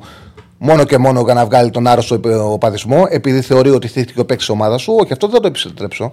Εγώ θα εξηγώ με ηρεμία, ποδοσφαιρικά, αυτό το οποίο πιστεύω. Άλλο να λέτε τη γνώμη σας και άλλο να προσπαθείτε να ερμηνεύσετε τη δική μου άποψη, μόνο και μόνο για να θεωρείτε ότι τον ποδοσφαιρικό σας εγωισμό το καλύπτεται. Πάμε στον επόμενο. Χαίρετε. Πήγαμε. Μόλις το πήγαμε στον επόμενο. Χαίρετε. Πήγαμε. Καλησπέρα. Χαίρετε. Καλησπέρα, φίλε. Γεια σας, Αρλή. Άσονος Μονασμίνη. Γεια σου, Γιάσονα. Λοιπόν, τώρα για το ντέρμπι, ε, επειδή δεν είδα την αρχή της εκπομπής, τα... έχουν βγει καθόλου ρεπορτάζ για το ποιος θα παίξει αριστερά, δηλαδή θα παίξει με Τζούρις, Βερνάρντι, θα πάει με ένα δεκάρι και Μαντσίνη Παλάστα. Δείξε την εντεκάδα του Παναθηναϊκού. Λοιπόν, με τους ρεπόρτερ που έχω μιλήσει, θεωρούν ότι δεν θα παίξει μαζί ο Μπερνάρ με τον Τζούρισιτς, ότι, ότι έχουν προβάδισμα οι παίκτες που προπονήθηκαν μαζί με τον ε, Γιοβάνοβιτς, δηλαδή ότι έχει προβάδισμα ο Βιλένα από τον Τσέριν, έχει προβάδισμα oh, yeah. ο Μπερνάν από τον Τζούρισιτς. Και στα αριστερά θα παίξει, είναι κλειδωμένος ο Παλάσιος για δεξιά και αριστερά Μαντσίνη ή Βέρμπιτς. Ε, και... Εγώ τους έχω σε παρένθεση τους, ότι θα παίξει ο Χουανκάρ γιατί του έχει μεγαλύτερη εμπιστοσύνη ανασταλτικά. Ε, αυτή είναι η πληροφόρηση την οποία έχω εγώ. Τώρα από εκεί πέρα, να σου πω την αλήθεια, εγώ κρατάω μια επιφύλαξη γιατί και ο Τσέριν έχει παίξει καλύτερα στα τελευταία παιχνίδια από τον Βιλένα και είναι σκληρός και ήρθε με πολύ καλό παιχνίδι από τη Σλοβενία. Και ο Τζούρισιτς είναι πιο. Μπορεί να κάνει πιο εύκολα τη διαφορά από ότι ο Μπερνάρ, κατά την άποψή μου. Και γι' αυτό το λόγο τους έχω και τους δύο σε επανέθεση. Αλλά η εντεκάδα ναι. που δίνουν είναι αυτή η οποία γράφει. Και δεξιά κότσιρας, ε. Δεξιά για κότσιρα γιατί ο Βεγανίδης δεν είναι ακόμα έτοιμος εκατό τοις εκατό. Πάντως, εντάξει, αυτό που δεν καταλαβαίνω είναι στον Derby Night. Δηλαδή, ακόμα και όταν είναι να χρησιμοποιήσει η Bernard Τζούρις μαζί, πώς δεν παίζει ο Τζούρις στο πλάι. Δηλαδή, τα χαρακτηριστικά του είναι πιο πολύ πλάι ο παίκτη. Ο ναι, Bernard δεν μπορεί να πάρει την πλευρά με τίποτα. Το έχω πολλές φορές ακούσει. Συμφωνώ. Ε, δεν καταλαβαίνω. Και το άλλο το Φανγκάρ παρότι ήταν τραγέλαφος με τη Μακάμπη. Ρίρο, τέλος πάντων. Και... Πα... Ε... Κοίταξε να δεις, σου λέω τον Μλαντένοβιτς. Το φοβάται αμυντικά ο... πάρα πολύ ο Γιοβάνοβιτς. Θεωρεί ότι έχει μεγαλύτερη εμπιστοσύνη στον Χουανκάρ. Είναι επιθετικό τα όπλο ο Μλαντένοβιτς. Αμυντικά τον φοβάται ανασταλτικά. Τώρα από και πέρα, κοίταξε να δεις, μην νομίζεις ότι θα βρίσκουν και όλες οι δεκάδες οι ρεπόρτερ. Πολλές φορές οι προπονητές φυνιδιάζουν, αφήνουν να ενωθούν άλλα πράγματα για να κάνουν μια έκπληξη στον προπονητή τελευταία μέρα. Πολλές φορές έχουμε δει. Οι δεκάδες είναι δεικτικές. Αλλά τα ρεπορτάζ ναι, αυτό ναι, ναι. δείχνουν. Πάντως, εγώ το καλό κέντρο του Παναθηναϊκού είναι με, με αρά ο Τσέριν. Δεν μπορώ να φανταστώ το Βιλέν να πάει σε αυτό το μάτς. Γιατί πρέπει να δώσει μάχη στο κέντρο. Ο, ε, ο Ολυμπιακός φέρνει πάρα πολλούς παίκτες ε, μέσα, ρε παιδί μου, και παίρνει το πλάτος από τα μπακ. Οπότε θέλει ε, παίκτες οι οποίοι είναι καλοί ανασταλτικά. Ο Βιλένα το μόνο που έχει δείξει για την ώρα είναι ότι έχει πολλή ποιότητα με την μπάλα στα πόδια και είναι καλός με τους μικρούς. Δεν είναι και στα δύο τα ντέρμπι, νομίζω τον κατάπιαν. Mm-hmm. Αυτό. Ε, τώρα έχω πολύ περιέργεια για αυτό το ντέρμπι. Νομίζω είναι το πιο ενδιαφέρον από αυτά που έχουν δοθεί μέχρι τώρα. Γιατί πέρυσι ο Ολυμπιακός ήταν φανερά καλύτερος του Παναθηναϊκού και στα δύο της ε, κανονικής διάρκειας. Δηλαδή πολύ καλύτερος. Είναι και τα δύο, οι δύο ισοπαλίες μαγικές εικόνες. Ε, και έχω πολύ περιέργεια αν θα καταφέρει ο Παναθηναϊκός, αν θεωρήσουμε ότι θα παίξει με αρά ο Τσέρν, π.χ. με αρά ο Βιλένα, αν θα καταφέρει να, έχει την κατο... να πάρει την μπάλα, να μην πάθει αυτό που έπαθε πέρυσι την κανονική διάρκεια στη Λεωφόρο και στο Καραϊσκάκης, ε, που τον κατάπιανε, που δεν μπορούσε να βγάλει μια επίθεση, να κρατήσει καν την μπάλα. Ναι, ε, και το πρόβλημα του Παναθηναϊκού πέρσι με τον Ολυμπιακό και στα δύο παιχνίδια ήταν το, το Εμβιλά, τον Μπερνά τον είχε εξαφανίσει. Και είναι και κάτι και αυτό, δηλαδή. Λέω ρε παιδί μου, δεν μπορεί να μην έχει στο μυαλό του Γιοβάνοβιτς ότι στα δύο μάτς πέρσι με τον Ολυμπιακό τον Μπερνά τον, τον, τον είχαν καταπιεί. Τον είχε καταπιεί ο Εμβιλά, δεν υπάρχει Εμβιλά. Αλλά και ο Έσε και ο Μαντί Καμαρά είναι σκληροί χαφ. Και επίσης είχαν δημιουργήσει πολύ μεγάλο πρόβλημα στον Πέρεθ. Περιμένω ναι, τεράστε, ο, Αράου να, ο Αράου να δείξει καινούργια διαφορετικά πράγματα από ότι ο Πέρεθ εκείνο το παιχνίδι. Ίσως να θέλει το Βιλένα για να κουμπάει μπάλα πάνω του και να έχει καλή ανάπτυξη ο Παναθηναϊκός. Θα δούμε, θα δούμε. Βέβαια, αυτό που μου, που μου λένε είναι ότι, και το ξέρω, το έχω πει πολλές φορές στην εκπομπή εγώ, είναι ότι ρε παιδί μου, ο Γιοβάνοβιτς ε, θέλει να έχει δουλέψει μαζί με τους παίκτες. Και το δίλημα πάντα πάει με αυτόν ο οποίος ε, τον είχε και δεν ήταν στην εθνική. Τον είχε μαζί τους. Νομίζω και, στο, και στο προ, στην προηγούμενη διακοπή, μην είναι που ξυπάχνουν τον Πανετολικό. Το πρώτο μάτς. Ήτανε, μπήκε με το, στο Αγρίνιο. Κάτσε να το δω, περίμενε. Νομίζω ίσως να είναι με το Αγρίνιο, αλλά θα το δω. Μάλλον είναι με το, στο Αγρίνιο, mm-hmm. μάλλον με τον Πανετολικό και είχε κάνει ακριβώς το ίδιο. Είχε πάει με όσους ε, τους είχε μαζί. Δηλαδή πάλι δεν είχε βασικό τον Τζούριτς, θυμάμαι, γιατί είχε κάνει το χατρίκο Μπερνάρντ.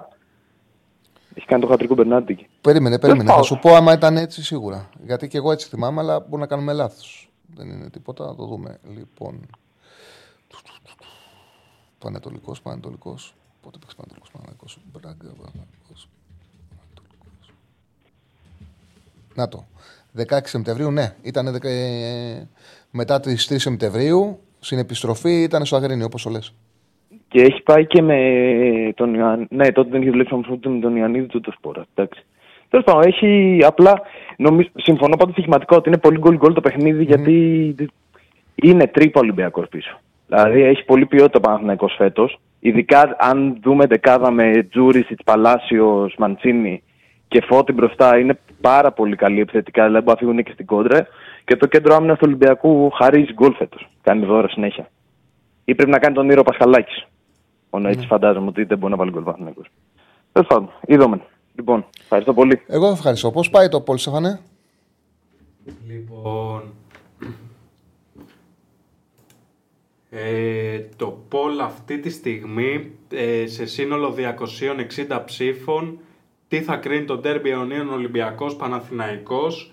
Αυτό που έχετε απαντήσει είναι κατά τριάντα τρία τοις εκατό η ένταση των παιχτών, κατά είκοσι επτά τοις εκατό οι αποφάσεις των προπονητών, κατά είκοσι δύο τοις εκατό οι παίκτες που παίζουν στα άκρα και με δεκαοκτώ τοις εκατό οι παίκτες που παίζουν στο κέντρο. Ναι. Λοιπόν, πάμε στον κόσμο. Φίλω. Χαίρετε.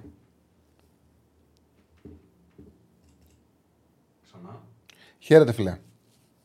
Χαίρετε. Χαίρετε. Πάμε στον επόμενο. Χαίρετε. Γεια σου, Σάρλι. Έλα, φίλε μου. Κώστας από Θεσσαλονίκη. Έλα, Κώστα. ΠΑΟΚ. Είπα να πάρει κι εγώ ένα τηλέφωνο στην εκπομπή σου για να μαλώσω, επειδή δεν μ' άρεσε που είπες κάτι κακό για τον Κετζιόρα πριν μερικές εβδομάδες. Ναι, ναι. Μια, ε... μια, να σου πω, μια και πήρες, πόσα like έχουμε? Έχουμε όχι αρκετά. εκατό έτσι. Αυτός είναι. Δικός μου. Μίλαγα, μία ώρα μίλαγα. Έχω, είχα ετοιμάσει τόσες κάρτες. Μόνο εκατόν ενενήντα κάρτες like έχουν κάνει. Ναι. Κάντε like. Κάντε βρε, σαρδανά πάλι βρε, βρε. Κάντε, κάντε like, like παιδιά, κάντε like. Κάντε like, τα χρειαζόμαστε. Γεια λέγε Κώστα. Γεια σου, κατα, καταρχάς, γεια σου Στέφανε, παιχταρά. Γεια σου, ρε Μάρια. Γεια σου, γεια σου Τσάρλι. Λοιπόν, ε, καταρχάς, να ξεκινήσω με το ότι επιτέλους έχουμε μια καλή κλήρωση. Επιτέλους. Δηλαδή αυτό το πράγμα με τον ΠΑΟΚ και τις κληρώσεις είχε καταντήσει αηδία μια ζωή. Τώρα με το κύπελλο επιτέλους έχουμε εμείς εύκολη κλήρωση και οι υπόλοιποι δύσκολοι. Ναι. Μας έκατσε. Μια φορά μας έκατσε. Για το μάτς τώρα με τον Ατρόμητο, τα είχαμε πει και χθες, είναι μονόδρομος, δηλαδή δεν υπάρχει κάτι άλλο. Είναι μόνο η νίκη. Είναι μονόδρομος. Οτιδήποτε άλλο είναι πατα... παταγωδής αποτυχία. Το μόνο κακό είναι ότι συνήθως οι ομάδες του Λουτσέσκου δεν τα πάνε καλά μετά από διακοπή. Κάθε φορά που έκανε διακοπή ο ΠΑΟΚ με Λουτσέσκου προπονητή είχε γκέλα. Οπότε θέλει πάρα πολύ προσοχή. Του Ατρόμητου το μάτς μπορεί να είναι και το πιο δύσκολο. Όσον αφορά τον ίδιο τον ΠΑΟΚ, όχι το παιχνίδι. Ναι, καταλαβαίνω τι λες. Ε... Αυτό τώρα... ε, γίνεται και φέτος. Ε, ήταν κάτι το οποίο τα προηγούμενα χρόνια υπήρχε πάντα. Μετά από διακοπή ο ΠΑΟΚ να έχει πρόβλημα. Θέλω να δω αν έγινε το ίδιο και φέτος. Στις, ε, ναι, έπαιξε δεκαεφτά Σεπτέμβρη μετά τη, ε, τη διακοπή του Σεπτεμβρίου και έφερε μηδέν μηδέν τον Άρη. Ναι, και η ομάδα φαινόταν δεν πατούσε καλά. Έχει πρόβλημα. Ο, ο ΠΑΟΚ για κάποιο λόγο Λουτσέσκου, δηλαδή, ντεφορμαρίζει πάρα πολύ η ομάδα όταν γίνεται μια διακοπή. Και δεν μπορώ να καταλάβω γιατί. Ίσως, απλά ίσως τώρα... να δίνει πολλά τέτοια. Πολλά ρεπό. Απλά τώρα δεν νομίζω ότι υπάρχει το περιθώριο να μην κερδίσει τον Ατρόμητο. Δεν υπάρχει. Δηλαδή, έχοντας να παίξει μετά έξω με ΑΕΚ και έξω με Ολυμπιακό, είναι το μάτς το οποίο πρέπει να το πάρει οπωσδήποτε. Οπωσδήποτε. Όχι, και, και όχι μόνο αυτό. Έρχονται και τα παιχνίδια με την Αμπερντίν, τα οποία, στα οποία πρέπει να είναι μέσα η ομάδα και σε αυτά στο εκατό τοις εκατό. Είναι πάρα πολύ κομβικό να ξαναξεκινήσει με νίκη ο ΠΑΟΚ. Για πάρα πολλούς λόγους. Για βαθμολογικούς, για ψυχολογία, για φόρμα, για πάρα πολλά. Πρέπει να μπει και να μπει, λες και είναι τελικώς. Ε, δεν θα πω Champions League, γιατί θα πέσει στο ταβάνι να μην πλακώσει η Champions League και ΠΑΟΚ. Αλλά πρέπει να μπει. Πρέπει να μπει πολύ συγκεντρωμένος, εκατό τοις εκατό. Ένα τελευταίο πραγματάκι που θέλω να συζητήσουμε λίγο, θέλω και να μου πεις και εσύ την άποψή σου, Τσάρλι, έχει να κάνει με τα γήπεδα. Και έχει να κάνει με τα γήπεδα τα ίδια. Γιατί με εξαίρεση την ΑΕΚ που έχει το ολοκαίνουργιο γήπεδο και τον Ολυμπιακό που έχει το Καραϊσκάκης, όλοι οι υπόλοιποι έχουμε κάτι γήπεδα αχούρια. Ίσως το Γέντι Κουλέ του Όφη να είναι σε μια σχετικά καλή κατάσταση, αλλά τα υπόλοιπα γήπεδα είναι αχούρια. Και μέσα σε αυτά βάζω τη Λεωφόρο, βάζω την Τούμπα, βάζω το Κλεάνθης Βικελίδης. Έχουμε γήπεδα αχούρια. Είδαμε αυτό που έγινε τώρα με τις Σέρες. Κάποια στιγμή πρέπει να μπούμε σε μια διαδικασία να γίνουμε πολύ αυστηροί με τα γήπεδα.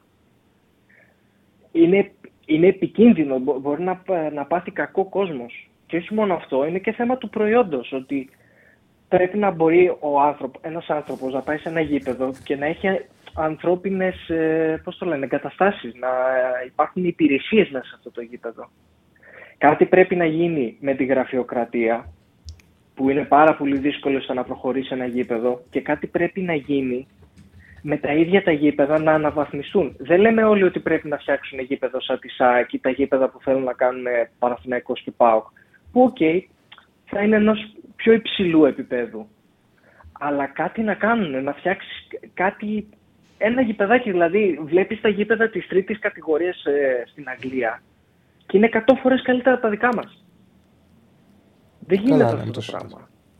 Δηλαδή, τώρα είναι, είναι εικόνα γήπεδου που παίζει Λαμία. Είναι εικόνα ε, γηπέδου που παίζει ομάδα αλφαεθνικής.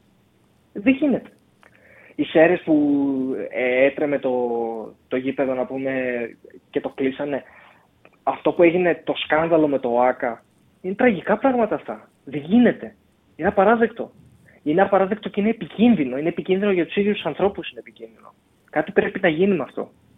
Και η Λίγκα μαζί με το κράτος, γιατί και τα περισσότερα ε, γήπεδα και στάδια είναι δημοτικά, περισσότερες ομάδες δεν έχουν δικά τους γήπεδα.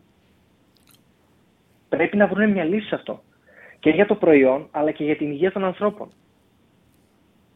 Αυτό ήθελα λίγο έτσι να το πω. Καλά έκανες, καλά έκανες, κάτι, κάτι το οποίο σου... είναι και αυτή τη στιγμή είναι επίκαιρο. Και ε, δύο ομάδες έμειναν πάλι χωρίς γήπεδο και η Κηφισιά δεν μπορεί να χρησιμοποιήσει και Σεριανή, που φαινόταν θα φιλοξενηθήσει και Σεριανή για φέτος.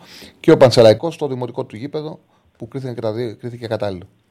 Ωραία, Κώστα, κάτι άλλο ή να προχωρήσουμε? Όχι, αυτά, αυτά Τσάρλι, καλή συνέχεια, κάντε όλοι like. Ευχαριστώ πάρα πολύ. Να είσαι καλά. Λοιπόν, για το φίλο που λέει ότι είναι δύσκολο ο Ντόι να μαρκάρει τον Ιωαννίδη και ότι μπορεί να του πάρει πέναλτι, είναι κάτι το οποίο ο Παναθηναϊκός θα πρέπει να αναδείξει. Όπως είναι δύσκολο για τους Χουανκάρ Κότσιρα να μαρκάρουν το παιχνίδι που κάνει από τα άκρα Ολυμπιακός, δηλαδή ανέβασμα Ροντινέη, ανέβασμα Ορτέγκα, Φορτούνης Παλάσιος, ελεύθερος ο Μασούρας, τη δυνατότητα να πλησιάσει και ένας από το δίδυμο του άξονα και να φτιάξουν δημιουργία από τα άκρα. Και έχοντας και τον Ελεκαμπή στην κορφή της επίθεσης, που ξέρεις ότι και ο, ο Παοντένισε και ο Φορτούνης θα τον στοχεύσουμε στην περιοχή και αυτός θα εκτελέσει με τη μία και μπορεί ε, να κάνει ένα στις δύο εκτελέσεις γκολ.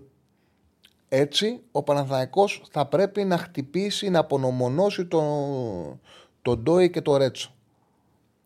Ό,τι δούμε παραπάνω, η ομάδα που θα καταφέρει το όπλο της, δηλαδή ο Ολυμπιακός να χτυπά στα άκρα, ο Παναθηναϊκός κάθετα το κεντρικό αμυντικό δίδυμο, η ομάδα που θα καταφέρει να αξιοποιήσει, να χτυπήσει περισσότερο στην αδυναμία του αντιπάλου, θα είναι αυτή που θα έχει το πλεονέκτημα. Λοιπόν. Έχω τον προηγούμενο ακόμα. Α, ωραία, ωραία. Για να το δοκιμάσουμε. Δεν ξέρω αν θα βγει. Χαίρετε, φιλέ. Άμα δεν βγει, γρίχτωνε. Χαίρετε. Χαίρετε. Ε, μάλλον αυτός βγήκε και κοιμήθηκε. Δεν τον έχουμε. Κλείσαμε. Εντάξει, κλείσαμε. Ναι. Λοιπόν, δύο δέκα είκοσι δύο μηδέν πέντε τέσσερα τέσσερα τέσσερα το τηλεφωνικό μας κέντρο. Ε, Γιάννε, βάσε μου τι είπε ο, τι λέει ο φίλος για την ε, Premier League. Λοιπόν, ε, θα μπορούσες να δείξεις την ομάδα σου στο Fantasy για την Premier League? Θα σου πω τώρα. Θα σου πω, θα σου πω. Θα σου πω. Λοιπόν. Πάντως, αν μου επιτρέψεις ένα σχόλιο για την προηγούμενη συζήτηση mm. με αυτόν που πήρε τηλέφωνο. Στην Ελλάδα δεν είναι μόνο τα γήπεδα χούρια. Όποιος έχει πάει ειδικά πρόσφατα σε δημόσιο σχολείο μπορεί να καταλάβει, ή σε νοσοκομείο. Χωρίς αυτό να είναι μομφή βέβαια για τους ανθρώπους που δουλεύουν σε αυτές τις εγκαταστάσεις, οι οποίοι και κάνουν υπεράνθρωπες προσπάθειες. Ναι, καλά το έκανες, δίκιο έχεις. Και είναι διαχρονικό το πρόβλημα. Λοιπόν, να σου πω την ομάδα μου στο Φαντάζι. Έχω να κάνω δύο μεταγραφές. Έχω να κάνω δύο μεταγραφές, γιατί δεν έκανε την προηγούμενη εβδομάδα. Και μία θα είναι στον Ανατοφυλάκα. Θέλω να βρω τον Ανατοφυλάκα που θα κρατήσει το clean sheet. Με έχουν πάει πάρα πολύ καλά ο Αρεολάκη και ο Λένο. Εγώ ξεκινού, είχα αυτούς τους δύο και όποιος είχε πιο εύκολο παιχνίδι τον έβαζε βασικό και πήρα πολλά clean sheets και από τους δύο. Αλλά τώρα θα αλλάξω έναν, γιατί η West Ham παίζει στην Aston Villa, η Fulham παίζει στην Tottenham. Θα αλλάξω και επειδή υπάρχουν ομάδες που μπορούν να κρατήσουν το μηδέν. Θα, πάρω, θα ψάξω να βρω τον φλέκα που μπορεί να κρατήσει το μηδέν. Στην άμυνα έχω Ζιτσένκο, ε, Πάου Τόρες, Τρίπιερ και Μη. Ο Μη έχει τραυματιστεί, αλλά πάντα έχω έναν ε, φτηνό για να, για να τον έχω εκτός. Στο κέντρο Λουίς Δίας, Μάντισον, Σον, Μπουεμό, Ράσφορντ. Μου ξεκίνησε πολύ καλά ο Μπουεμός, τα τελευταία παιχνίδια δεν μου έχει δώσει πόντους. Είμαι να, να αλλάξω, παίζει με την Burnley μέσα βέβαια. Και σκέφτομαι να αλλάξω ή τον ε, Μπουεμό ή τον Ντίας, γιατί και ο Ντίας δεν μου δώσει τελευταία παιχνίδια πόντους. Έχω, ε, α, έχω επίσης και τον ε, και τον ε, πώς λέγεται, κάτσε, το, το, το, το Λασέλς της ε, Νιούκας έχω αμυντικό επίσης. Και οι πέντε χαφ παίζουν, δηλαδή έχω πεντάδα χαφ βασικούς Ντίας, Μάντισον, Σον, Μπουεμό, Ράσφορντ. Και σκέφτομαι να κάνω μια αλλαγή ή τον Ντίας ή τον Εμποεμό και να δω ποιον θα πάρω. Και στην επίθεση έχω για αυτινό που δεν παίζει, έχει φύγει κιόλας. Θα κοιτάξω κάποια στιγμή να τον αλλάξω, αλλά είναι τσάμπα, τον Ζεκίρι της Μπράιτον. Τον έχω έτσι. ετελευταίος ο πάγκο. Όταν θα πάρω τους, ε, ε, τους bench, ε, δηλαδή να πάρω πόντους και τους αναματικούς, θα αλλάξω και τους δύο αναματικούς που δεν παίζουν. Αλλά προς το παρόν δεν έχω θέμα. Και στην επίθεση έχω τον Χόιλουντ και τον Χάλαντ. Το Χάλαντ δεν γίνεται να μην τον έχεις. Είχα τον Ίσακ. Παιδιά, δεν μου τον έβαζε ο προπονητής με τίποτα. Δεν τον έβαζε καθόλου. Ούτε αλλαγή. Ήμουνα. Ήταν το μάτσι με την Μπρέτφορντ. Περίμενα να τον δω. Δεν τον έβαλε τον αλλαγή ο Χάουι. Τον είχε συνέχεια εκτός και τον πουλάω. Παίρνω το Χόιλουντ γιατί έγινε καλά. Λέω θα αρχίσει να παίζει ο Χόιλουντ.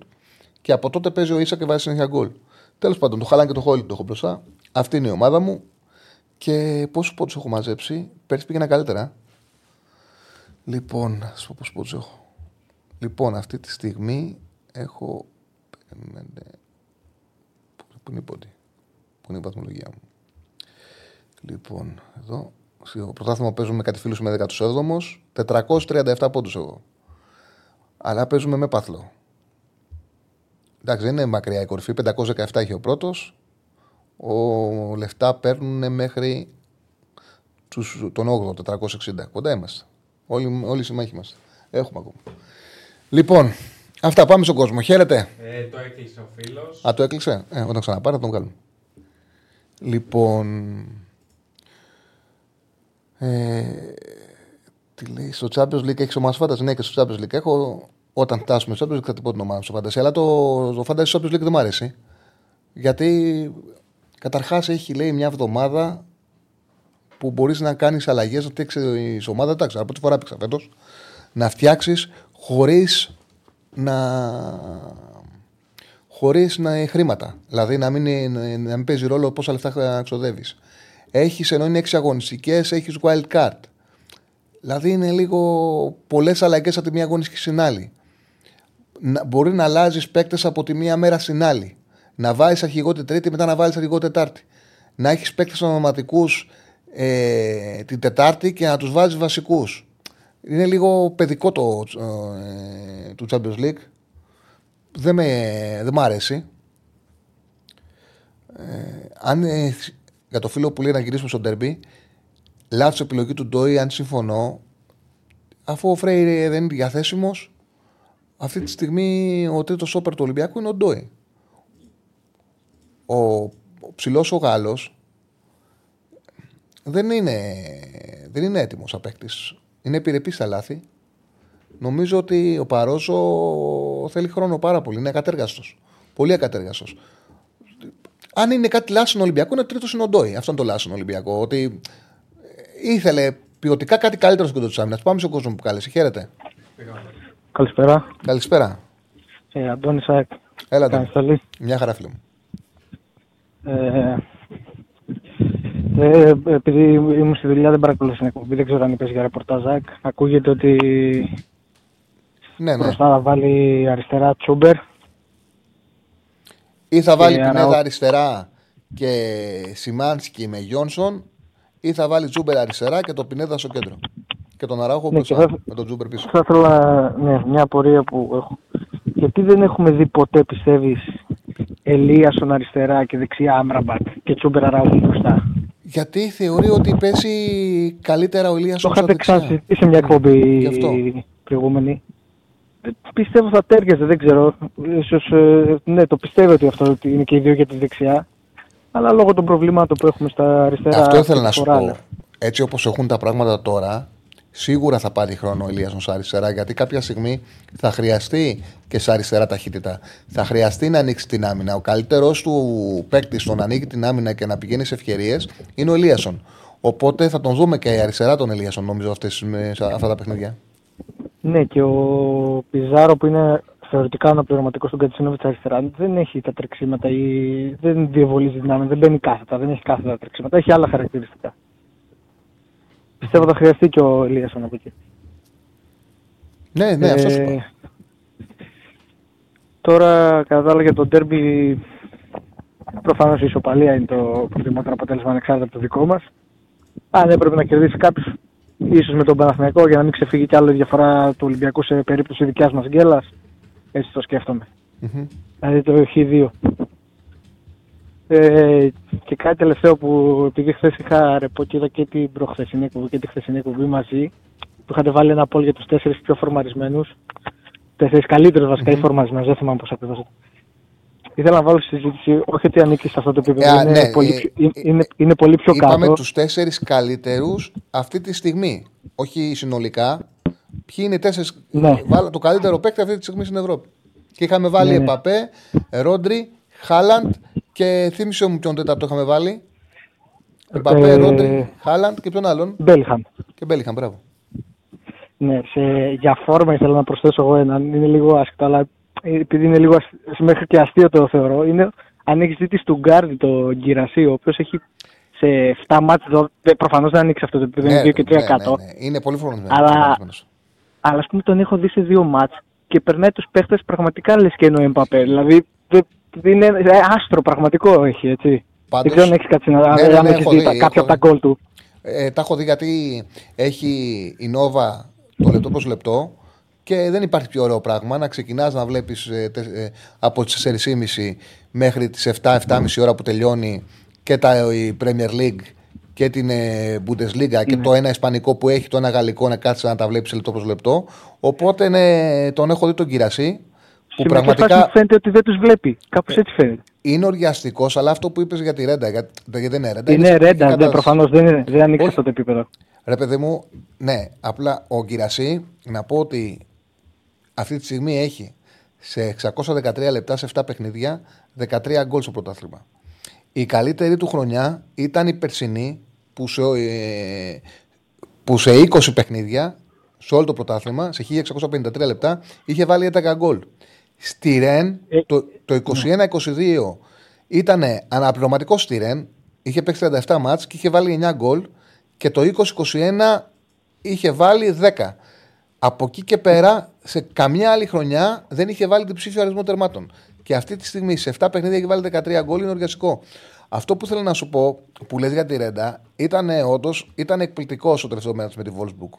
Έχει βάλει δύο γκολ και το τρίτο, ρε παιδί μου, κάνει φάση ο συμπαίκτης του. Η μπάλα πάει δεξιά σε μικρή περιοχή, κάπου κοντράρει και εκεί που ακολουθεί το τρέξιμο, του έρχεται ξαφνικά η μπάλα μόνος του και απλά της πρόγνωσε και το τέρμα. Δηλαδή είναι και, είναι και έρνια, αλλά εντάξει, είναι σε τρομερή κατάσταση. Σε τρομερή. Δηλαδή τώρα εφτά μάτς δεκατρία γκολ δεν υπάρχει αυτό. Ναι, ναι, ναι. Έγινε Σάρλ, ευχαριστώ πολύ. Ευχαριστώ, να πούμε ευχαριστώ. Πολύ. Yeah, yeah. Να είσαι καλά. Πάμε, πάμε στον κόσμο. Χαίρετε. Πήγαμε. Έλα, φίλε. Καλησπέρα. Χαίρετε. Καλησπέρα. Ε, γεια σου, Σάρλ. Καλησπέρα και στα υπόλοιπα παιδιά. Ε, μεγάλη μου έτσι, χαρά και τιμή να αναλύσω πέντε ποδοσφαιρικές σκέψεις μαζί μου, γιατί, μαζί σου, γιατί... Σε διαβάζω πολλά, πολλά χρόνια, εκεί τις αναλύσεις σου. Παναθηναϊκός είμαι από τη Σπάρτη, Λεωνίδας το όνομά μου. Ε, ακούγομαι. Καθαρά φίλε, να είσαι καλά. Σ' ακούω. Ωραία, χαίρομαι. Λοιπόν, για το ντέρμπι, αρχικά θα συμφωνήσω με το τελευταίο σχόλιο που έκανες ε, για τις πτέρυγες του Ολυμπιακού, ε, ότι είναι ένας τρόπος ανάπτυξης του Ολυμπιακού, ο οποίος είναι δύσκολα αντιμετωπίσιμος. Αν και δεν θα πρέπει να ξεχνάμε και να ξεχνάνε και οι υπόλοιποι ότι ο Ολυμπιακός είναι μια νέα ε, δομημένη ομάδα, αρκετά ε, ας πούμε ε, νωρίς για να δέσουν οι παίκτες μεταξύ τους. Σαφώς είναι μια πάρα πολύ δυνατή ομάδα, οι φετινές μεταγραφές ανέβασαν επίπεδο τον Ολυμπιακό, αλλά και ο Παναθηναϊκός είναι μια ομάδα εμπειρή, μια ομάδα τριών ετών με, με, με ίδιο προπονητή, έτσι, το, τον Ιβάν Γιοβάνοβιτς. Ε, οπότε και αυτό είναι ένα πάρα πολύ δυνατό όπλο απέναντι σε μια φρέσκια ομάδα και νέα ομάδα, νεόδμητη όπως είναι ο Ολυμπιακός, για να μπορέσει να κάνει κάτι καλό στο μεθαυριανό ντέρμπι ο Παναθηναϊκός. Ε, αυτή είναι η προσωπική μου άποψη. Ε, ότι και η εμπειρία καμιά φορά κερδίζει ας πούμε τη νεανικότητα και τις ε, νέες ιδέες, γιατί ο Παναθηναϊκός είναι μια ομάδα που ξέρει τι, τι ξέρει τι... Ε, πρέπει να παλέψει μέσα στο γήπεδο. Απ' την άλλη όμως είναι και ένα ντέρμπι που σε ένα ντέρμπι όλα γίνονται. Θα ήθελα να μοιραστώ μαζί σου μια έτσι ποδοσφαιρική ε, άποψη που έχω ε, για την τοποθέτηση ενός παίκτη το μεθαυριανό παιχνίδι στην ενδεκάδα του Παναθηναϊκού και θα ήθελα και τη δική σου άποψη. Ε, θεωρώ ότι και ειδικά τον τελευταίο χρόνο, το καλοκαίρι και μετά που μας έχει εντυπωσιάσει, ο Βαγιαννίδης είναι ένας τρομερά εξελίξιμος και Έλληνας μάλιστα παίκτης. Πράγμα σπάνιο για ομάδες να έχουν και νέους Έλληνες παίκτες, κυρίως νέους Έλληνες παίκτες με χρόνο συμμετοχής και με βασικό ρόλο στο rotation. Ε, θα επιθυμούσα προσωπικά, και θέλω την άποψή σου, μια ενδεκάδα Ε, με τον Πρινιόλη, τερματοφύλακα, δεξιά τον Κότσιρα, αριστερά τον Χουανκάρ, γιατί όσο και να μου αρέσει ο Μλαντένοβιτς πιο πολύ στο επιθετικό κομμάτι, θεωρώ πιο μπαρουτοκαπισμένο ποδοσφαιριστή τον Χουανκάρ. Ε, το και επειδή δεξιά είναι η πτέρυγα. Ορίστε. Το ίδιο ψεύδει και τον Βάνοβιτς. Γι' αυτό παίζει ο Χουανκάρ. Τον θεωρεί καλύτερο τον Χουανκάρ αμυντικά. Μάλιστα. Και επειδή παρά το ότι έχει κάνει και κακά παιχνίδια ο Χουανκάρ φέτος, έτσι. Δεν είναι ότι έχουμε ε, το Χουάνκαρ φέτος που είναι ο παλιός πεσινός Χουάνκαρ. Βέβαια ε, αυτό δεν έχει και, κα, και καμία απόλυτη σημασία, έτσι. Κάτσε, έτσι, έτσι ε, είναι. Φίλε, μισό λεπτό, θέλω, θέλω λίγο να σε κόψω. Ρε Στέφανε, μίλα να δω άμα μοιάζουν οι φωνές σας που λέει ο κόσμος. Γιατί λέει ο κόσμος ότι μοιάζουν πάρα πολύ οι φωνές με τον Στέφανο. Παιδιά μου. Μοιάζουν οι φωνές μας. Να συνεχίσω. Συνέχισε, ναι. Έχει μια παρα, είναι λίγο παρομοιά χρειά. Συνέχισε, φίλε μου, ναι. Μάλιστα. Λοιπόν, ε, ο Χουάνκαρ λοιπόν αριστερά ως πιο μπαρδοκαπνισμένος ε, παίκτης. Το κλασικό αμυντικό δίδυμο που δεν αλλάζει δυστυχώς και λόγω του κακού τραυματισμού του Μάγκουνσον ο Γιτβάη με τον Σέγκεφελτ. Άρα ο, για μένα είναι δεδομένο ότι πρέπει να ξεκινήσει το ντέρμπι. Ε, παρά τη συμπάθειά μου τον Πέρεθ, θεωρώ ότι είναι καλύτερος παίκτης με περισσότερες ε, αντοχές και επειδή τα ντέρμπι είναι παιχνίδια έντασης Ε, καθ' όλη τη διάρκεια του αγώνα, θεωρώ απαραίτητο ότι πρέπει να ξεκινήσει στο έξι ο Αραώ.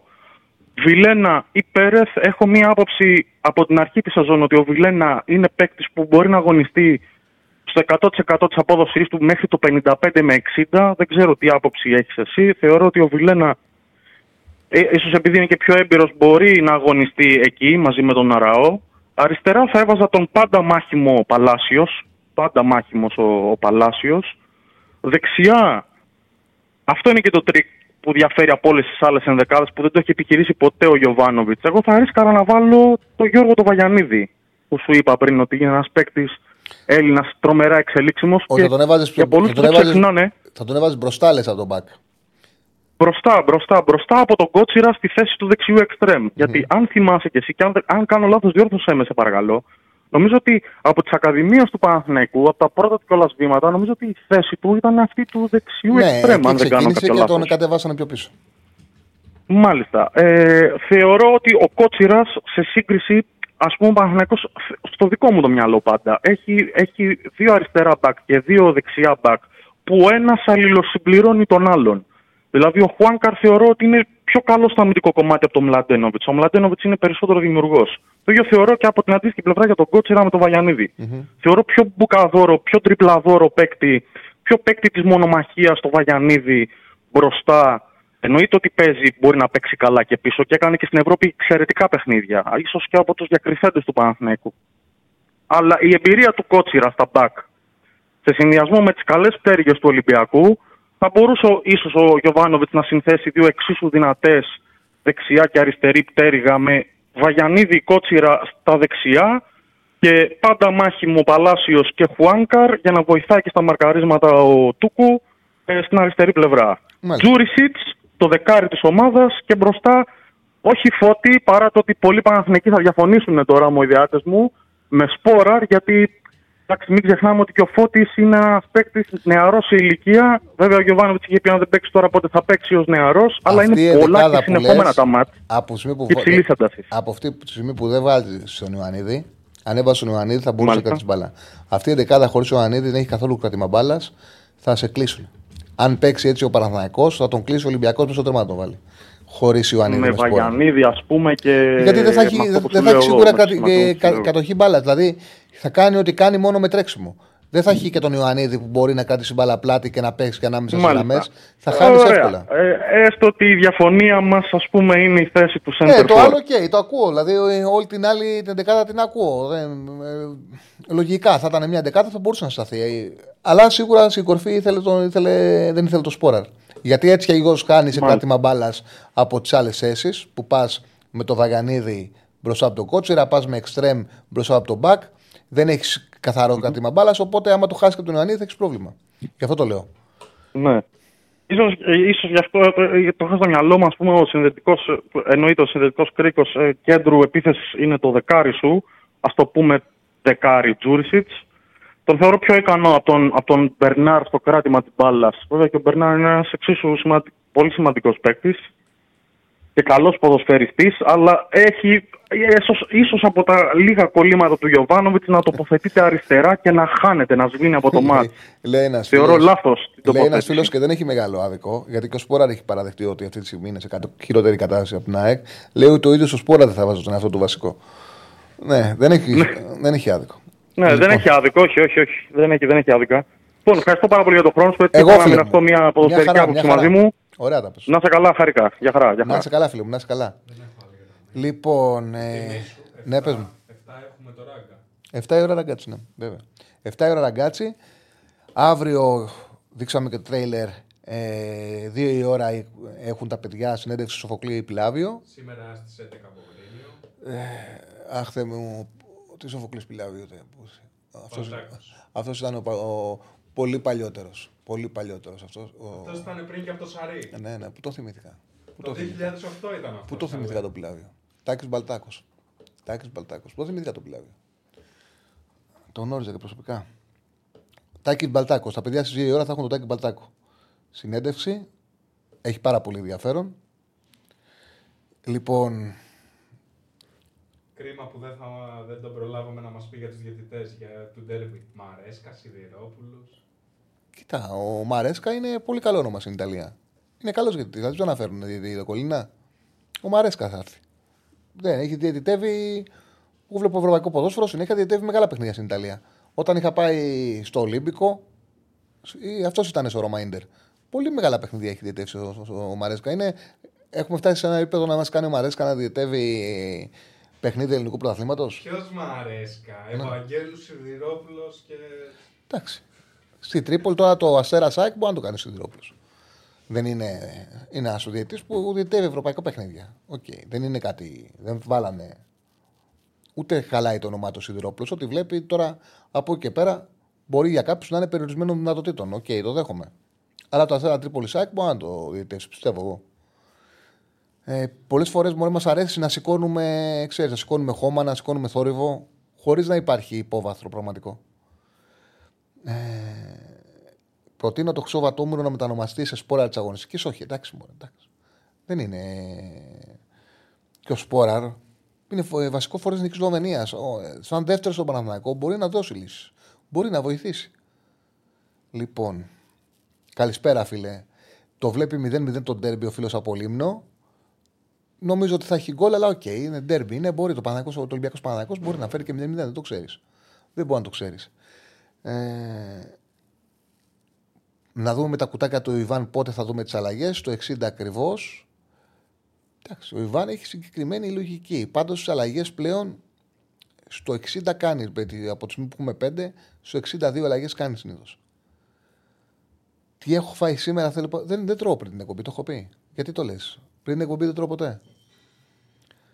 Ε, ο Μπακαγιώκος δεν βλέπει εμάς συνήθως. Είναι mm. πιστό τσιράκι του Δεσίλα. Α, ναι. Μπαίνει και τον κράζει όλη μέρα. Του λέει Δεσίλα, από πού τα παίρνεις αυτά τα παπούτσια, Δεσίλα, τι κούρεμα είναι αυτό. Εντάξει.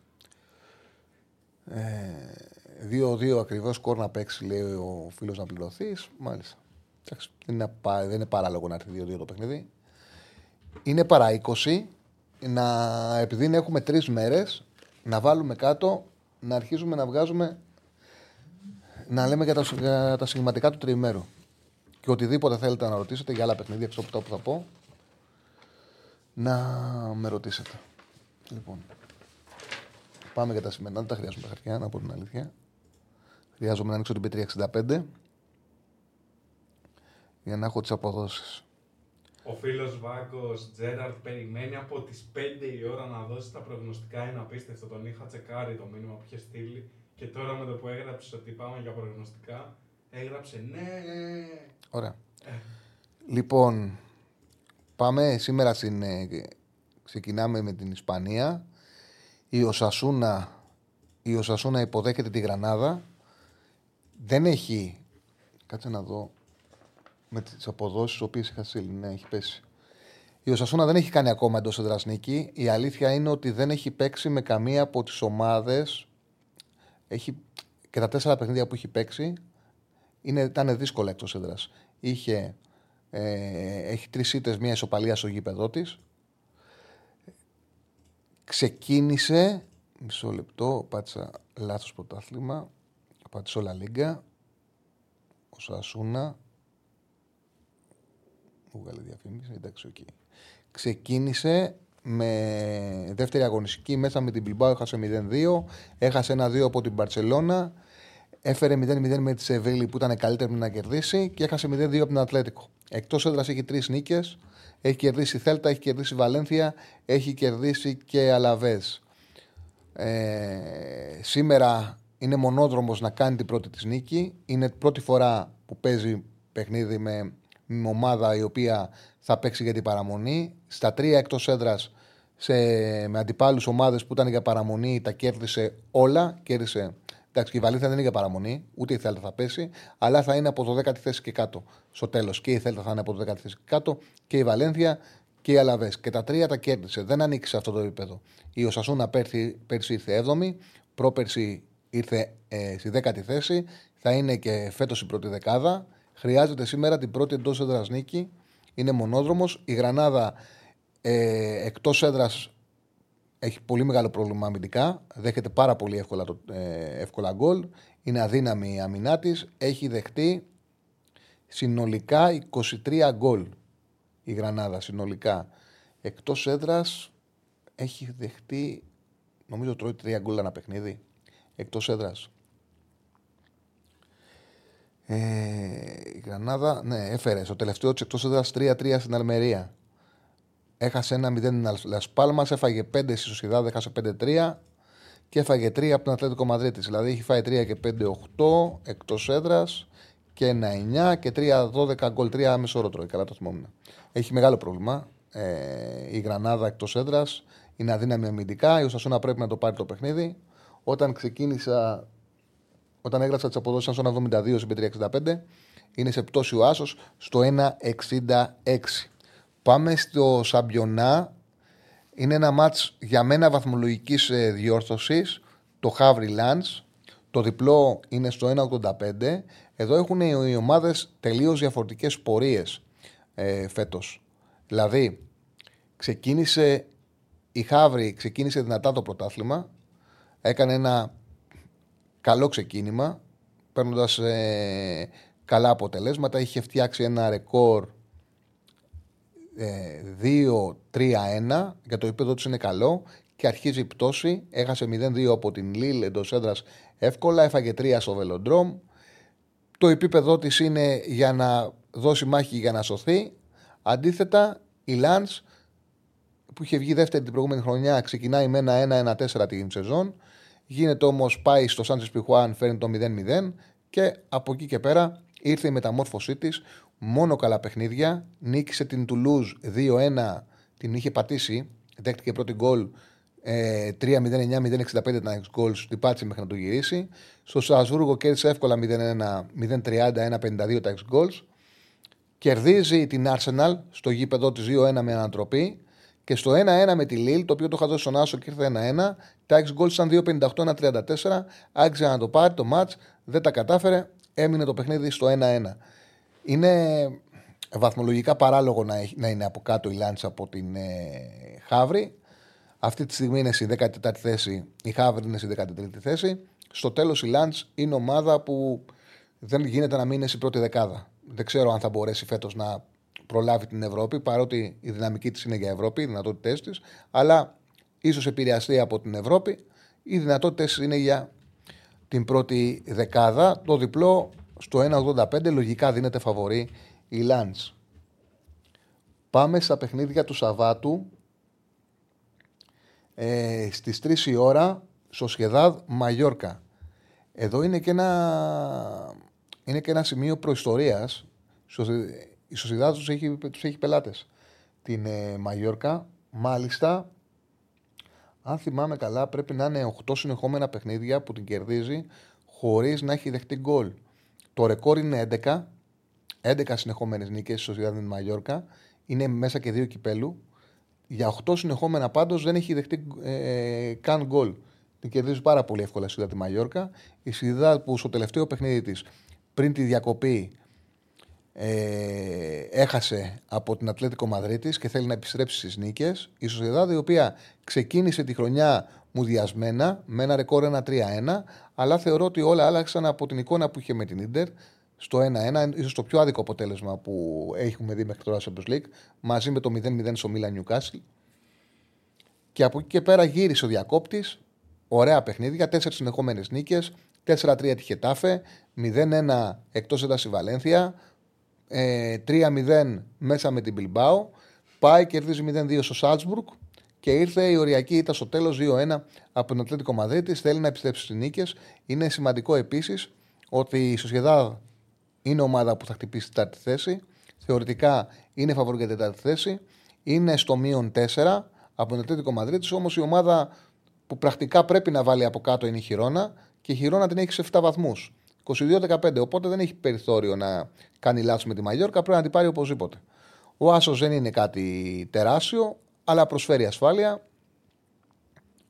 Είναι στο είναι μεσημεράκι στις τρεις, που στον έχει τώρα, μπι τριακόσια εξήντα πέντε τον άσο, ε, ένα πενήντα πέντε. Ναι, ένα πενήντα πέντε το έχουμε και στη κάρτα του μέρους, ένα πενήντα πέντε είναι. Πάμε στο Σαμπιονά, στις έξι, Παρίς Στρασβούργο. Απλά θα πω ότι δεν είναι. Θα πιστεύω θα κερδίσει εύκολα με καθαρό σκορ. Με ασιατικό χάντικαπ ενάμιση είναι ο άσος στο ένα εξήντα πέντε. Παίζει πάρα πολύ άσχημα το Στρασβούργο. Πάρα πολύ άσχημα. Δεν έχει βοηθηθεί καθόλου από τον Βιέρα. Δέχεται κριτική γιατί τους άφησε να κάνουν μεγάλο ρεπό παρότι η ομάδα ήταν άθλια και έκανε δύο συνεχόμενες ε, εντός έδρας ήττες με πολύ κακή εμφάνιση. Έχασε από τη, Λίλ, που το παπρί, από τη Λανς συγγνώμη, που το είπα πριν ε, μηδέν ένα εύκολα. Έχασε και από την Αντ και οι δύο ήττες ήταν καθαρές και κάτι βαθμούς που είχε πάρει, δηλαδή είχε κερδίσει μηδέν ένα στο Μέτς, ένα μηδέν τέσσερα μηδέν σαράντα έξι τα εξ goals. Είχε κάνει κάτι νίκες τυχερές, είχε κερδίσει πρώτη αγωνιστική δύο ένα τη Λιόν, ένα δεκαέξι δύο μηδέν πέντε τα εξ goals. Και ψιλοανάσανε, η εικόνα της όμως ήταν ότι θα αρχίσουν οι σφαλιάρες και ήρθαν οι σφαλιάρες με καθαρές ήττες εντός έδρας, μηδέν ένα από τη Λανς, μηδέν τριάντα ένα πενήντα δύο τα εξ goals, ένα δύο από την Αντ, μηδέν ενενήντα τέσσερα δύο είκοσι τέσσερα τα εξ goals. Η Παρί πρέπει να κερδίσει εύκολα και είναι και κάτι άλλο που με κάνει να πιστεύω ότι στο μάτς θα δώσει παραπάνω, ότι ο Εμπαπέ με την Παρί δεν έχει σκοράρει στις τέσσερα τελευταία παιχνίδια. Ήταν εκπληκτικός, πέταγε με την Εθνική, όπου σκόραρε κιόλας, πέταγε. Πιστεύω ότι θα βρέξει. Με ασιατικό χάντικαπ ενάμιση ο άσος το ένα εξήντα πέντε. Και το Τορίνο Ίντερ και κλείνει τριάντα για το Σάββατο και θα πάμε στα μάτια της Κυριακής. Λοιπόν, η Τορίνο, παιδιά, δεν βλέπετε. Όπως βλέπεις Σεριά, που πιστεύω ότι περισσότεροι βλέπουν εκπομπή, βλέπουν και, και ευρωπαϊκό ποδόσφαιρο, βλέπουν και Σεριά, γνωρίζουν ότι η ομάδα του Γιούριτς φέτος είναι αποκαρδιωτική. Ουσιαστικά στα έξι goals, δηλαδή στις φάσεις που δημιουργούν, είναι η... Είναι δέκατη όγδοη χειρότερη ομάδα στη Σεριά. Κάτσε να το δω και το νούμερό τους. Επιθετικά έξι goals. Δημιουργούν φάσεις. Έχουν βάλει μέχρι τώρα τρία. Τρία τέρματα. Δημιουργούν φάσεις για έξι δεκαπέντε. Μόνο η Σαλερνιτάνα με πέντε ογδόντα και η Βερόνα με τέσσερα πενήντα ένα έχουν λιγότερα επιθετικά έξι goals από την ε, Τορίνο. Χάσανε στο τελευταίο παιχνίδι από την Γιουβέντους. Η Γιουβέντους έπαιζε χωρίς Βλάχοβιτς. Έπαιζε χωρίς Κιέζα. Και χάσανε δύο μηδέν. Δεν έκανε ευκαιρία η Τορίνο. Ούτε φάση δεν έκανε. Πιο εύκολο δύο μηδέν, δύο σαράντα ένα μηδέν πενήντα εννιά. Δεν νομίζω ότι η Γιουβέντους μπορεί να κερδίσει πολλές ομάδες χωρίς Βλάχοβιτς και Κιέζα δύο μηδέν με τόσο μεγάλη διαφορά στα έξι goals όπως κέρδισε την, ε, την Τόρινο. Η Ίντερ, εκεί που, που, που φαινόταν ότι πάει να κάνει κούρσα και να το πάρει εύκολα, είχε βάλει τέσσερα στη Φιωρεντίνα, είχε βάλει πέντε στη Μίλαν. Φαινόταν ότι δύσκολο να τη σταματήσεις. Πέταξε πέντε βαθμούς στο γήπεδο τους, έχασε ένα δύο από το Σασουόλο, πήγε βάλει τέσσερα Σαλερνιτάνα, κέρδιζε δύο μηδέν την Πολόνια και σβήσανε και έρθει το μάτς δύο δύο με κακή εμφάνιση. Όμως δεν υπάρχει περιθώριο φέτος. Πραγματικά δεν υπάρχει περιθώριο φέτος να χάσει το πρωτάθλημα. Πρέπει οπωσδήποτε να περάσει από την ε, Τορίνο και μετά έχει δύσκολο πρόγραμμα. Παίζει με Ρώμα εντός και Μπέργαμο. Έχει ένα μέσα με τη Φροζινόνε και πάει να παίξει έξω σε Γιουβέντους, έξω σε Νάπολη. Έχει δύσκολο πρόγραμμα Ίντερ. Δεν υπάρχει περιθώριο να μην περάσει από την Τορίνο. Πρέπει να περάσει οπωσδήποτε με διπλό και ο Ιντζάκη φέτος δεν μπορεί να το χάσει το πρωτάθλημα. Πρέπει να το πάρει οπωσδήποτε. Δεν θα του δώσουν ε, πίστοση χρόνου. Πάμε στην Ιταλία. Ε, πάμε στην Κυριακή, μάλλον. Αν θέλετε μετά, και έχουμε χρόνο να με ρωτήσετε για κάποιο άλλο μάτσα, θα σας πω την άποψή μου. Απλά λέω το τι έχω επιλέξει εγώ για το τριήμερο. Ασφαλώς υπάρχουν καλά παιχνίδια, άμα έχετε, αν θέλετε να με ρωτήσετε. Λοιπόν, πάμε στην Ιταλία. Ρώμα Μόντσα την Κυριακή στις ε, μία και μισή. Δεν έχει την μπάλα, αμφίβολος ο Πελεγκρίνη, όμως πετάει ο Λουκάκου.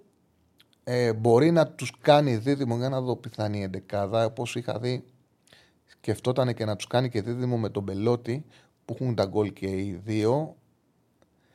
Ε, η Ρώμα, όπου έκανε τρεις συνεχόμενες νίκες, σκο, σκοράρει συνέχεια ο Λουκάκου, έχει πάρει τα πάνω της, μετά παίζει με την Ίντερ, η Ρέμιση και ο Μουρίνιο, έφτιαξε το κλίμα, πρέπει να την πάρει τη Μόντσα, ναι. Δίνουν τρία πέντε δύο, Αουάρ, Παρέδες, Μποβέ, τριάδα, Σπινατσόλα, Κάζρουπ, Μπελότη, Λουκάκου και Μαντσίνη, Κριστάντε, εντικά το η τριάδα στην άμυνα.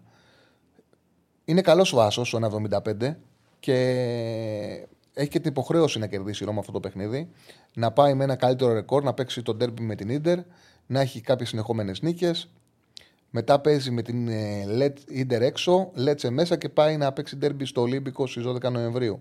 Έχει ενδιαφέρον. Νομίζω ότι η Ίντερ θα κερδίσει την, ε, τη Μόντσα χωρίς προβλήματα. Εύκολα, όπως πήρε και τα δύο προηγούμενα. Ήταν και στην Κυριακή η κακή πορεία της στο ξεκίνημα. Δηλαδή και οι μεταγραφές αργήσανε και είχε το Πελεγκρίνι με τον Τιμπάλα τραυματίες και ο Πατρίσιο τάτρωγε. Του κάνανε φάσεις για μηδέν κόμμα τριάντα έξι, δύο σου τον Καντρέβα, δύο άλλη τη μάνα. Έφαγε δύο γκολ με τις μηδέν κόμμα ενενήντα δύο, μηδέν κόμμα ενενήντα δύο τα έξι γκολ με τη Βερόνα, έχασε δύο ένα. Δηλαδή αυτά τα δύο μάτς μπορούσε να πάρει έξι βαθμούς και πήρε έναν. Εκεί ήταν η ιστορία και που ισοφαρίστηκε από το σημείο στο Τορίνο. Μετά και με την Τζένοα δεν ήταν το μάτς για τέσσερα ένα που χάσε. Ε, σε κάθε περίπτωση τώρα που έχει μπει ο Λουκάκου και σκοράρει έχουν βρει τα πατήματά τους. Τη Μόντσα θα την κάνει καλά. Και στις ε, δύο η ώρα και κλείνω και το παρολί μου νωρίς. Λοριάν Ρεν, το διπλό.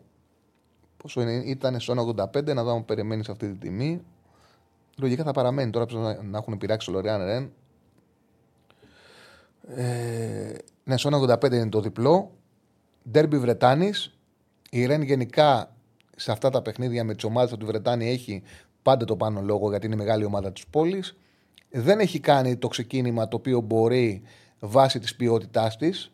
Ε, κάπου την κουράζει η Ευρώπη. Το γεγονός ότι τώρα είναι, έχει διακοπεί η Ευρώπη. Ε, είναι πιο πίσω από ό,τι θα έπρεπε. Ε, την αναγκάζεται να δει σοβαρά το μάτς με τη Λοριάν, δηλαδή και έχει να κερδίσει έδαφος βαθμολογικά. Είναι αρκετά πιο πίσω από ό,τι θα έπρεπε. Βρίσκεται στην όγδοη θέση. Πρέπει να βελτιωθεί και παίζει με μια ομάδα η οποία είναι στο χεριού της. Στην, ε, δεν θα κάνει και διαδρομή. Γειτονικό ντέρμπι είναι. Την έχει. Δηλαδή πάντα η Λοριάν έχει ένα κόμπλεξ απέναντι στη Ρεν. Θεωρώ ότι θα την πάρει. Είναι στο ένα ογδόντα πέντε το διπλό για τον επόμενο αντίπαλο του Παναθηναϊκού. Και να δείξουμε και την κάρτα με τα παιχνίδια της Super League, τα οποία τα αναλύσαμε στο, πρώτη, στο ξεκίνημα της εκπομπής. Λοιπόν, σήμερα Λαμία Πας Γιάννενα γκολ γκολ. Με απόδοση, κάτσε να δούμε και το που βρίσκονται τώρα, ξανά οι αποδόσεις για τη Super League. Λαμία Πας Γιάννενα γκολ γκολ. Είναι στην Πέτρη εξήντα πέντε στο δύο δέκα. Έχει ανέβει από το δύο. Αύριο στις πέντε και μισή Πανετολικός Βόλος, ο goal goal. Εγώ αυτά τα δύο τα έχω κάνει ήδη ένα παρολί με, στο ένα ενενήντα με απόδοση τέσσερα. Και την Κυριακή τέσσερα μάτς. Μπορεί κάποιος να το κάνει και τρία τέσσερα. Εγώ γενικά όταν είναι πάνω από τρία πηγαίνω σε ένα λάθος. Κηφισιά Όφη δύο over ένα και μισό στο ένα εβδομήντα πέντε. Αστέρας Τρίπολης ΑΕΚ το διπλό στο ένα σαράντα τέσσερα. ΠΑΟΚ Άσου με over ένα και μισό στο ένα πενήντα. Και Ολυμπιακός Παναθηναϊκός στο goal goal στο δύο μηδέν πέντε. Λοιπόν, τι ώρα είναι? Είναι και πενήντα έξι γνώμη λέει για το, Ε, λάθος ή για το χειρισμό της Bayern του Μαντζουραουή, εντάξει. Είναι λάθος η απόφαση της Bayern. Θα πρέπει αυτό που, που το διάβαζα με έναν παίκτη, νομίζω ήταν. Κάθισε να το, να το βρω, να σου το πω. Μη... Μισό λεπτό. Δώσω μου μισό λεπτό να σας πω ποιον χειρισμό θεωρώ σωστό.